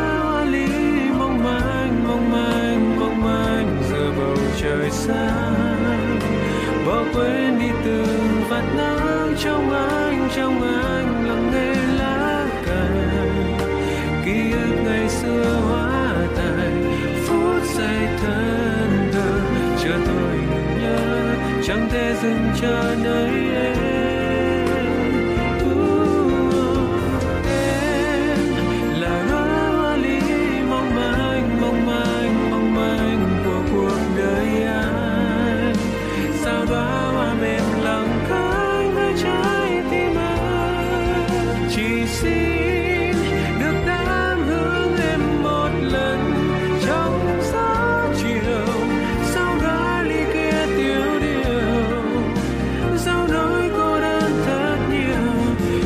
vì em.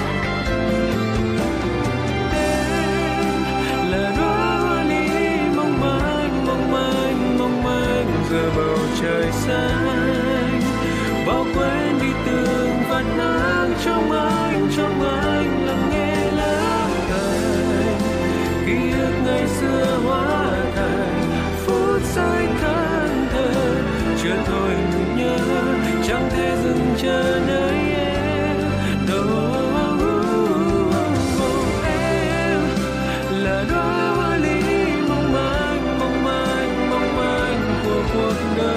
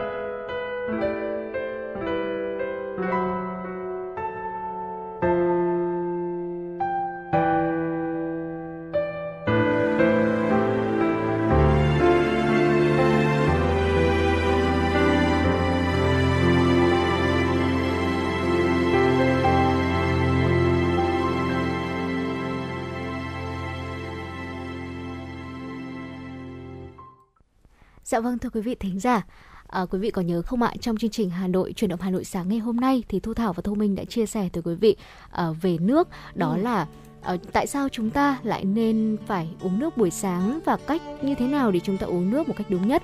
Dạ vâng ạ. Nhìn một giọt nước hay là một cốc nước nó đơn giản, nó rất là đơn giản như vậy thôi đúng không ạ? Thế nhưng mà ở bên sâu ở bên trong nó thì lại tồn tại rất là nhiều bí ẩn mà Thu Thảo tin chắc rằng là sẽ có rất là nhiều người vẫn chưa biết hết được. Và đã tồn tại bí ẩn rồi thì chắc chắn cũng sẽ có những lời giải dành cho những bí ẩn đó. Và lời giải đó ở đâu ạ? Nằm trong những cuốn sách mà Thu Thảo và Thu Minh sẽ chia sẻ ngay sau đây từ quý vị thính giả. Dạ vâng, có thể nói rằng là vai trò của nước thì đã được Liên Hợp Quốc ghi nhận thông qua việc là chọn ngày 22 tháng 3 hàng năm là ngày nước thế giới và bắt đầu tổ chức thường niên từ năm 1993. Và nước như Thu Thảo cũng vừa đề cập là một thứ mà chúng ta nhìn tưởng chừng như là nó rất là dễ kiếm này, ở ngay trước mắt chúng tôi đây cũng là những bình nước. Thế nhưng mà tưởng chừng nó rất là đơn giản như vậy, thế nhưng mà có rất là nhiều những cái điều mà cần phải chúng ta giải đáp và cần phải hiểu hơn về nước thông qua một số những cuốn sách trong chuyên mục Sách Hay Cho Bạn ngày hôm nay. Và một số những cuốn sách này lấy chủ đề về nguồn tài nguyên này đã được xuất bản. Một mặt thì chỉ ra vai trò to lớn của nước, mặt khác thì nhằm nâng cao ý thức của con người trong việc là giữ gìn và bảo vệ nguồn nước. Dạ vâng, thưa quý vị, đầu tiên về vai trò của nước, nguyên lý và tác dụng của việc uống nước đầy đủ, đúng cách thì sẽ được bác sĩ người Hàn Quốc là Seung Nam Lee chứng minh trong cuốn sách có tên đó là Khỏe hơn 10 tuổi nhờ uống nước đúng cách. Và ông cũng cho rằng là nếu như mà chúng ta biết cách uống nước đúng này thì tuổi thọ của mỗi chúng ta, của mỗi con người cũng sẽ có thể kéo dài hơn như mong đợi. Dạ. Và sinh vật nào thì cũng cần phải có nước để duy trì sự sống. Và đối với con người tất nhiên là cũng không ngoại lệ rồi.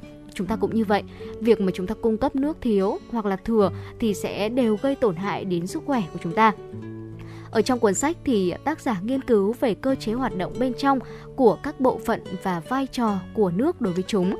Và bên cạnh đó thì tác giả cũng có trả lời cho các câu hỏi tương đương với 7 chương, đó là tại sao cơ thể vẫn khô dù là có uống nước, kiến thức sai lệch về nước, tình trạng khô ở bên trong cơ thể, uống nước để phòng ngừa thiếu ẩm, các thói quen sinh hoạt giúp cơ thể tươi trẻ hay là thực phẩm theo mùa giúp giữ ấm cho cơ thể và các biện pháp phòng bệnh do là thiếu nước. Ở trong cuốn sách này thì tác giả có sử dụng một lối viết khá là đơn giản, thông tin ngắn gọn, thế nhưng mà vẫn đầy đủ và rất là thú vị. Bác sĩ Seung Nam Lee có mong muốn rằng là những độc giả tiếp cận với cuốn sách này, có hay là đang sẽ tiếp tục với cuốn sách này thì sẽ thay đổi thói quen uống nước để phòng ngừa bệnh tật và từ đó luôn giữ cho chúng ta có một thể lực lẫn tinh thần thật là tươi trẻ và khỏe mạnh. Vâng ạ, khi mà chúng ta nhắc tới từ bí mật thì chúng ta cảm thấy rằng là nó đã rất là tò mò xem là thực sự là đằng sau nó sẽ ẩn chứa những cái điều bí mật gì. Và những cái điều bí mật đó thì đã được tác giả Masaru Emoto truyền tải trong hai cuốn sách có tên là Bí mật của nước và Thông điệp của nước. Tác giả Emoto Masaru là một nhà nghiên cứu, nhà khoa học, và khi mà tìm hiểu về nước ấy ạ, thì ông đã cho rằng là ý thức của con người có tác động mạnh mẽ đến cấu trúc phân tử của nó. Cũng là một nhiếp ảnh gia chuyên nghiệp thì ông đã dành 10 năm để chụp những cái tinh thể nước đóng băng để thấy được sự thay đổi bên trong nước là kết quả của việc nó tiếp xúc với những hình ảnh, những âm thanh từ khắp nơi trên thế giới. Và hai cuốn sách mang tên là Bí mật của nước và Thông điệp của nước được Masaru Emoto viết nên với mục đích là đưa độc giả của chúng ta khám phá những cuộc hành trình đầy thú vị của nước ở trên trái đất. Đan xen vào trong đó thì tác giả cũng đã bàn về cấu tạo của các tinh thể nước và mối quan hệ giữa chúng với những cái cảm xúc tích cực, tiêu cực của con người. Như vậy thì qua đây thì Thu Minh mặc dù là chưa đọc tới cuốn sách này, thế nhưng mà đã từng nghe tới cái điều này rồi. Đó chính là cái cảm xúc tích cực hay là tiêu cực của con người ạ, thì nó có tác động tới cấu tạo của các tinh thể nước. Và theo ông thì nước sẽ có một sức mạnh đó là chữa lành. Nếu như mà chúng ta cảm thấy buồn bã, mệt mỏi thì hãy ngắm nhìn dòng nước để mọi muộn phiền được thả trôi theo dòng chảy đó. Và không biết là Thu Thảo và quý vị thính giả có để ý một cái điều này hay không. Thực ra là Thu Minh cũng chưa tìm hiểu xem là nó đã thực sự được chứng minh bằng khoa học hay chưa. Thế nhưng mà chúng ta luôn có một cái cảm giác nhá, là nếu như mà chúng ta bị các cái vấn đề về sức khỏe, chúng ta đang cảm thấy là hơi mệt mỏi một chút này, hay là bị ho, hay là bị khàn giọng, hay là bị một số những cái vấn đề sức khỏe khác, thì chúng ta cảm thấy là rằng là cái việc đầu tiên chúng ta làm đó là lấy một cốc nước để mà uống. Và cảm giác như là khi mà chúng ta uống những cái dòng nước tinh khiết đó vào người thì sẽ cảm giác là chúng ta sẽ được chữa lành một phần nào đó. Dạ, chính xác. Hoặc là khi mà chúng ta mệt mỏi mà chúng ta ngồi ngắm nhìn dòng nước chảy thôi thì cũng tự dưng có một cái sức mạnh thần bí nào đó mà khiến cho cơ thể của chúng ta đột nhiên cảm thấy là nó nhẹ nhàng đi hơn rất là nhiều. Và thưa quý vị, nếu như mà Thông điệp của nước truyền tải bài học về sự trân quý và bảo vệ nguồn nước, thì Bí mật của nước chính là một cuộc phiêu lưu để chúng ta có thể tìm hiểu những tinh thể và vòng tuần hoàn của nước. Dạ. Và quý vị có biết không ạ, năm 2021 thì một đoạn trích về hành trình từ sông ra biển trong cuốn sách này đã được đưa vào đề thi tốt nghiệp trung học phổ thông môn ngữ văn. và Masaru Emoto phân tích nước dựa trên là những góc độ khác nhau và từ đó đã làm nổi bật những phép so sánh hay là liên tưởng với cuộc sống của con người. Ông có viết là nó chỉ cho ta biết làm thế nào để tìm ra hạnh phúc, nó tiết lộ ý nghĩa của tình yêu dành cho thiên nhiên và nó chỉ cho chúng ta con đường mà nhân loại đã đi qua để trả lời những câu hỏi mà ta hẳn trăn trở. Và đó cũng chính là lý do mà cuốn sách này được tạo nên một làn sóng mạnh mẽ và có sức lan tỏa lớn tới như vậy và nằm trong danh mục bestseller do New York Times bình chọn và được dịch ra 24 thứ tiếng và bán được hơn 1 triệu bản trên toàn thế giới. Dạ vâng ạ, có thể nói rằng là Thu Minh thấy đây là một cái điều rất là đặc biệt khi mà nước tưởng chừng như là một thứ rất đơn giản, thế nhưng mà có cực kỳ nhiều cuốn sách viết về nước. Và vừa rồi thì chúng ta đã đi qua 3 cuốn sách này. Tiếp theo chúng ta hãy cùng đến với cuốn sách của tiến sĩ Paolo Cossigli, Bí ẩn của nước, sự kỳ diệu của nước sống. Cuốn sách này thì đã tiết lộ nguồn gốc, ý nghĩa của nước ở trong mọi khía cạnh của đời sống.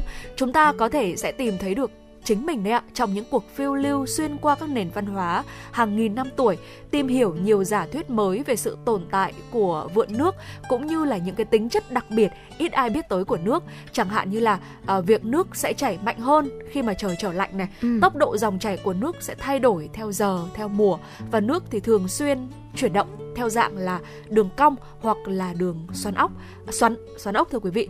Dưới con mắt khoa học của tiến sĩ Paolo Cossigli thì nhiều điểm bí ẩn của nước đã được sáng tỏ. Qua đó thì ta cũng thấy được mối liên hệ giữa nước và sự sống, vũ trụ cùng với cả con người nữa. Và theo ông thì có rất là nhiều ý nghĩa của sự sống ẩn sâu trong nước và tiềm năng của nước thì luôn là vô hạn. Dạ vâng thưa quý vị, và cuốn sách này thì không chỉ giúp cho chúng ta nâng cao hiểu biết về thế giới tự nhiên hơn hay là những triết lý kỳ diệu của đời sống, mà đồng thời khi mà trải nghiệm cuốn sách này thì sẽ còn mang đến những kiến thức chăm sóc về sức khỏe và đồng thời giúp cho chúng ta cải thiện chất lượng cuộc sống ngày một tốt hơn nữa. Và tiềm năng của nước cũng được đề cập trong bộ sách thiếu nhi, đó là Chăm sóc hành tinh của chúng mình, bao gồm là 8 cuốn. Và bộ sách thì gồm các chủ đề khác nhau về thiên nhiên, và ở trong đó thì cuốn Giữ cho nguồn nước sạch đã đưa độc giả nhí theo chân chú gấu trúc ở Kinko và những người bạn khám phá thiên nhiên tươi đẹp, tìm hiểu về những vấn đề xoay quanh nguồn nước sạch. Và cuốn sách này với lời chuyện gần gũi như tâm tình cùng những người bạn nhỏ thì đồng thời đã giúp các em thêm hiểu này, thêm yêu quý thiên nhiên của chúng ta nói chung và nguồn nước nói riêng, để mà từ đó có thể nâng cao ý thức để bảo vệ môi trường tự nhiên. Có thể nói rằng là những cuốn sách viết ra không chỉ để phục vụ những người lớn tuổi, những người trung tuổi mà còn để phục vụ những khán giả nhí của chúng ta nữa, có thể gọi là giáo dục tư tưởng của các em ngay từ khi còn nhỏ, đúng không ạ? Dạ vâng ạ. Và tôi mình nghĩ rằng là cái điều này thì khá là dễ hiểu, bởi vì là cơ thể của chúng ta rất là cần nước, kể cả khi chúng ta ở bất kỳ một độ tuổi nào. Thì cái việc mà chúng ta uống nước mỗi ngày nó là một cái hoạt động mà ai cũng có thể làm và ai cũng cần phải làm, cần nên làm để có thể bảo vệ được sức khỏe của chính bản thân mình. Và thông qua những cái cuốn sách vừa rồi thì chúng ta thấy rằng là nước không đơn thuần là một thứ để chúng ta uống hàng ngày để duy trì sự sống, để bảo vệ sức khỏe của mình, mà ẩn sâu nước, bí mật của nước còn có rất là nhiều những cái điều mà khiến cho chúng ta cảm thấy là tò mò, mong muốn khám phá. Và nếu như mà quý vị chúng ta muốn khám phá dài hơn với những hành trình của nước thì xin mời quý vị chúng ta hãy tham khảo những cuốn sách vừa rồi mà Thu Minh và Thu Thảo gợi ý cho quý vị nhé. Dạ vâng, và nếu như mà quý vị chúng ta còn biết những cuốn sách nào hay chia sẻ về nước nữa hay là những vấn đề mà quý vị có quan tâm thì quý vị cũng có thể tương tác với Thu Thảo, Thu Minh cùng ekip thực hiện chương trình thông qua số hotline của chương trình, đó là 024 3773 6688. Và ngoài ra thì chúng tôi cũng có một trang fanpage nữa, đó chính là Chuyển động Hà Nội FM96 quý vị nhé. Dạ vâng thưa quý vị, và hy vọng rằng là 120 phút trực tiếp của chương trình Chuyển động Hà Nội trưa nay đã giúp cho quý vị thính giả chúng ta cảm thấy hài lòng và thư giãn hơn. Tới đây thì thời gian dành cho Chuyển động Hà Nội cũng xin phép được khép lại. Chịu trách nhiệm nội dung Phó Tổng Giám đốc Nguyễn Tiến Dũng, tổ chức sản xuất Xuân Luyến, thư ký Thu Vân, host chương trình Thu Minh, Thu Thảo và kỹ thuật viên Mạnh Thắng thực hiện. Và trước khi nói lời chào tạm biệt thì chúng tôi xin được dành tặng cho quý vị ca khúc Hai Chúng Ta với sự thể hiện của ca sĩ Thu Phương.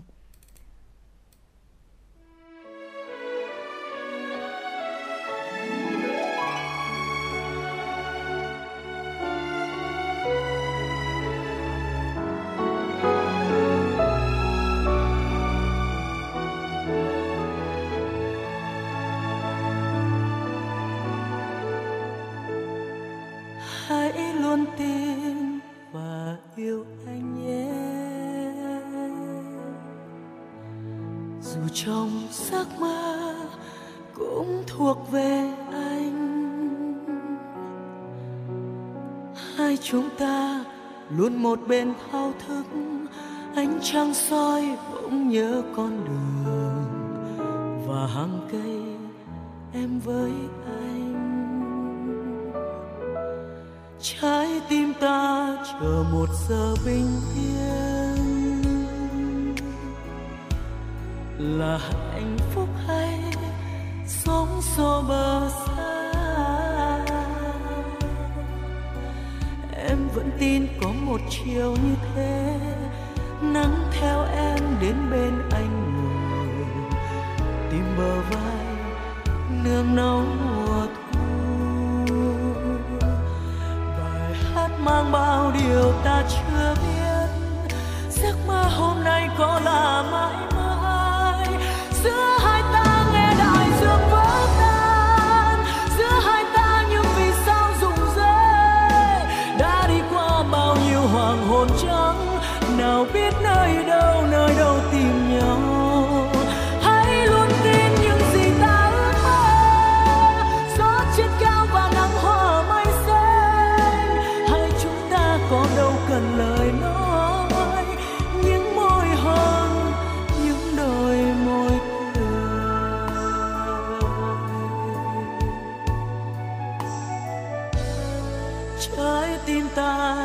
Một giờ bình yên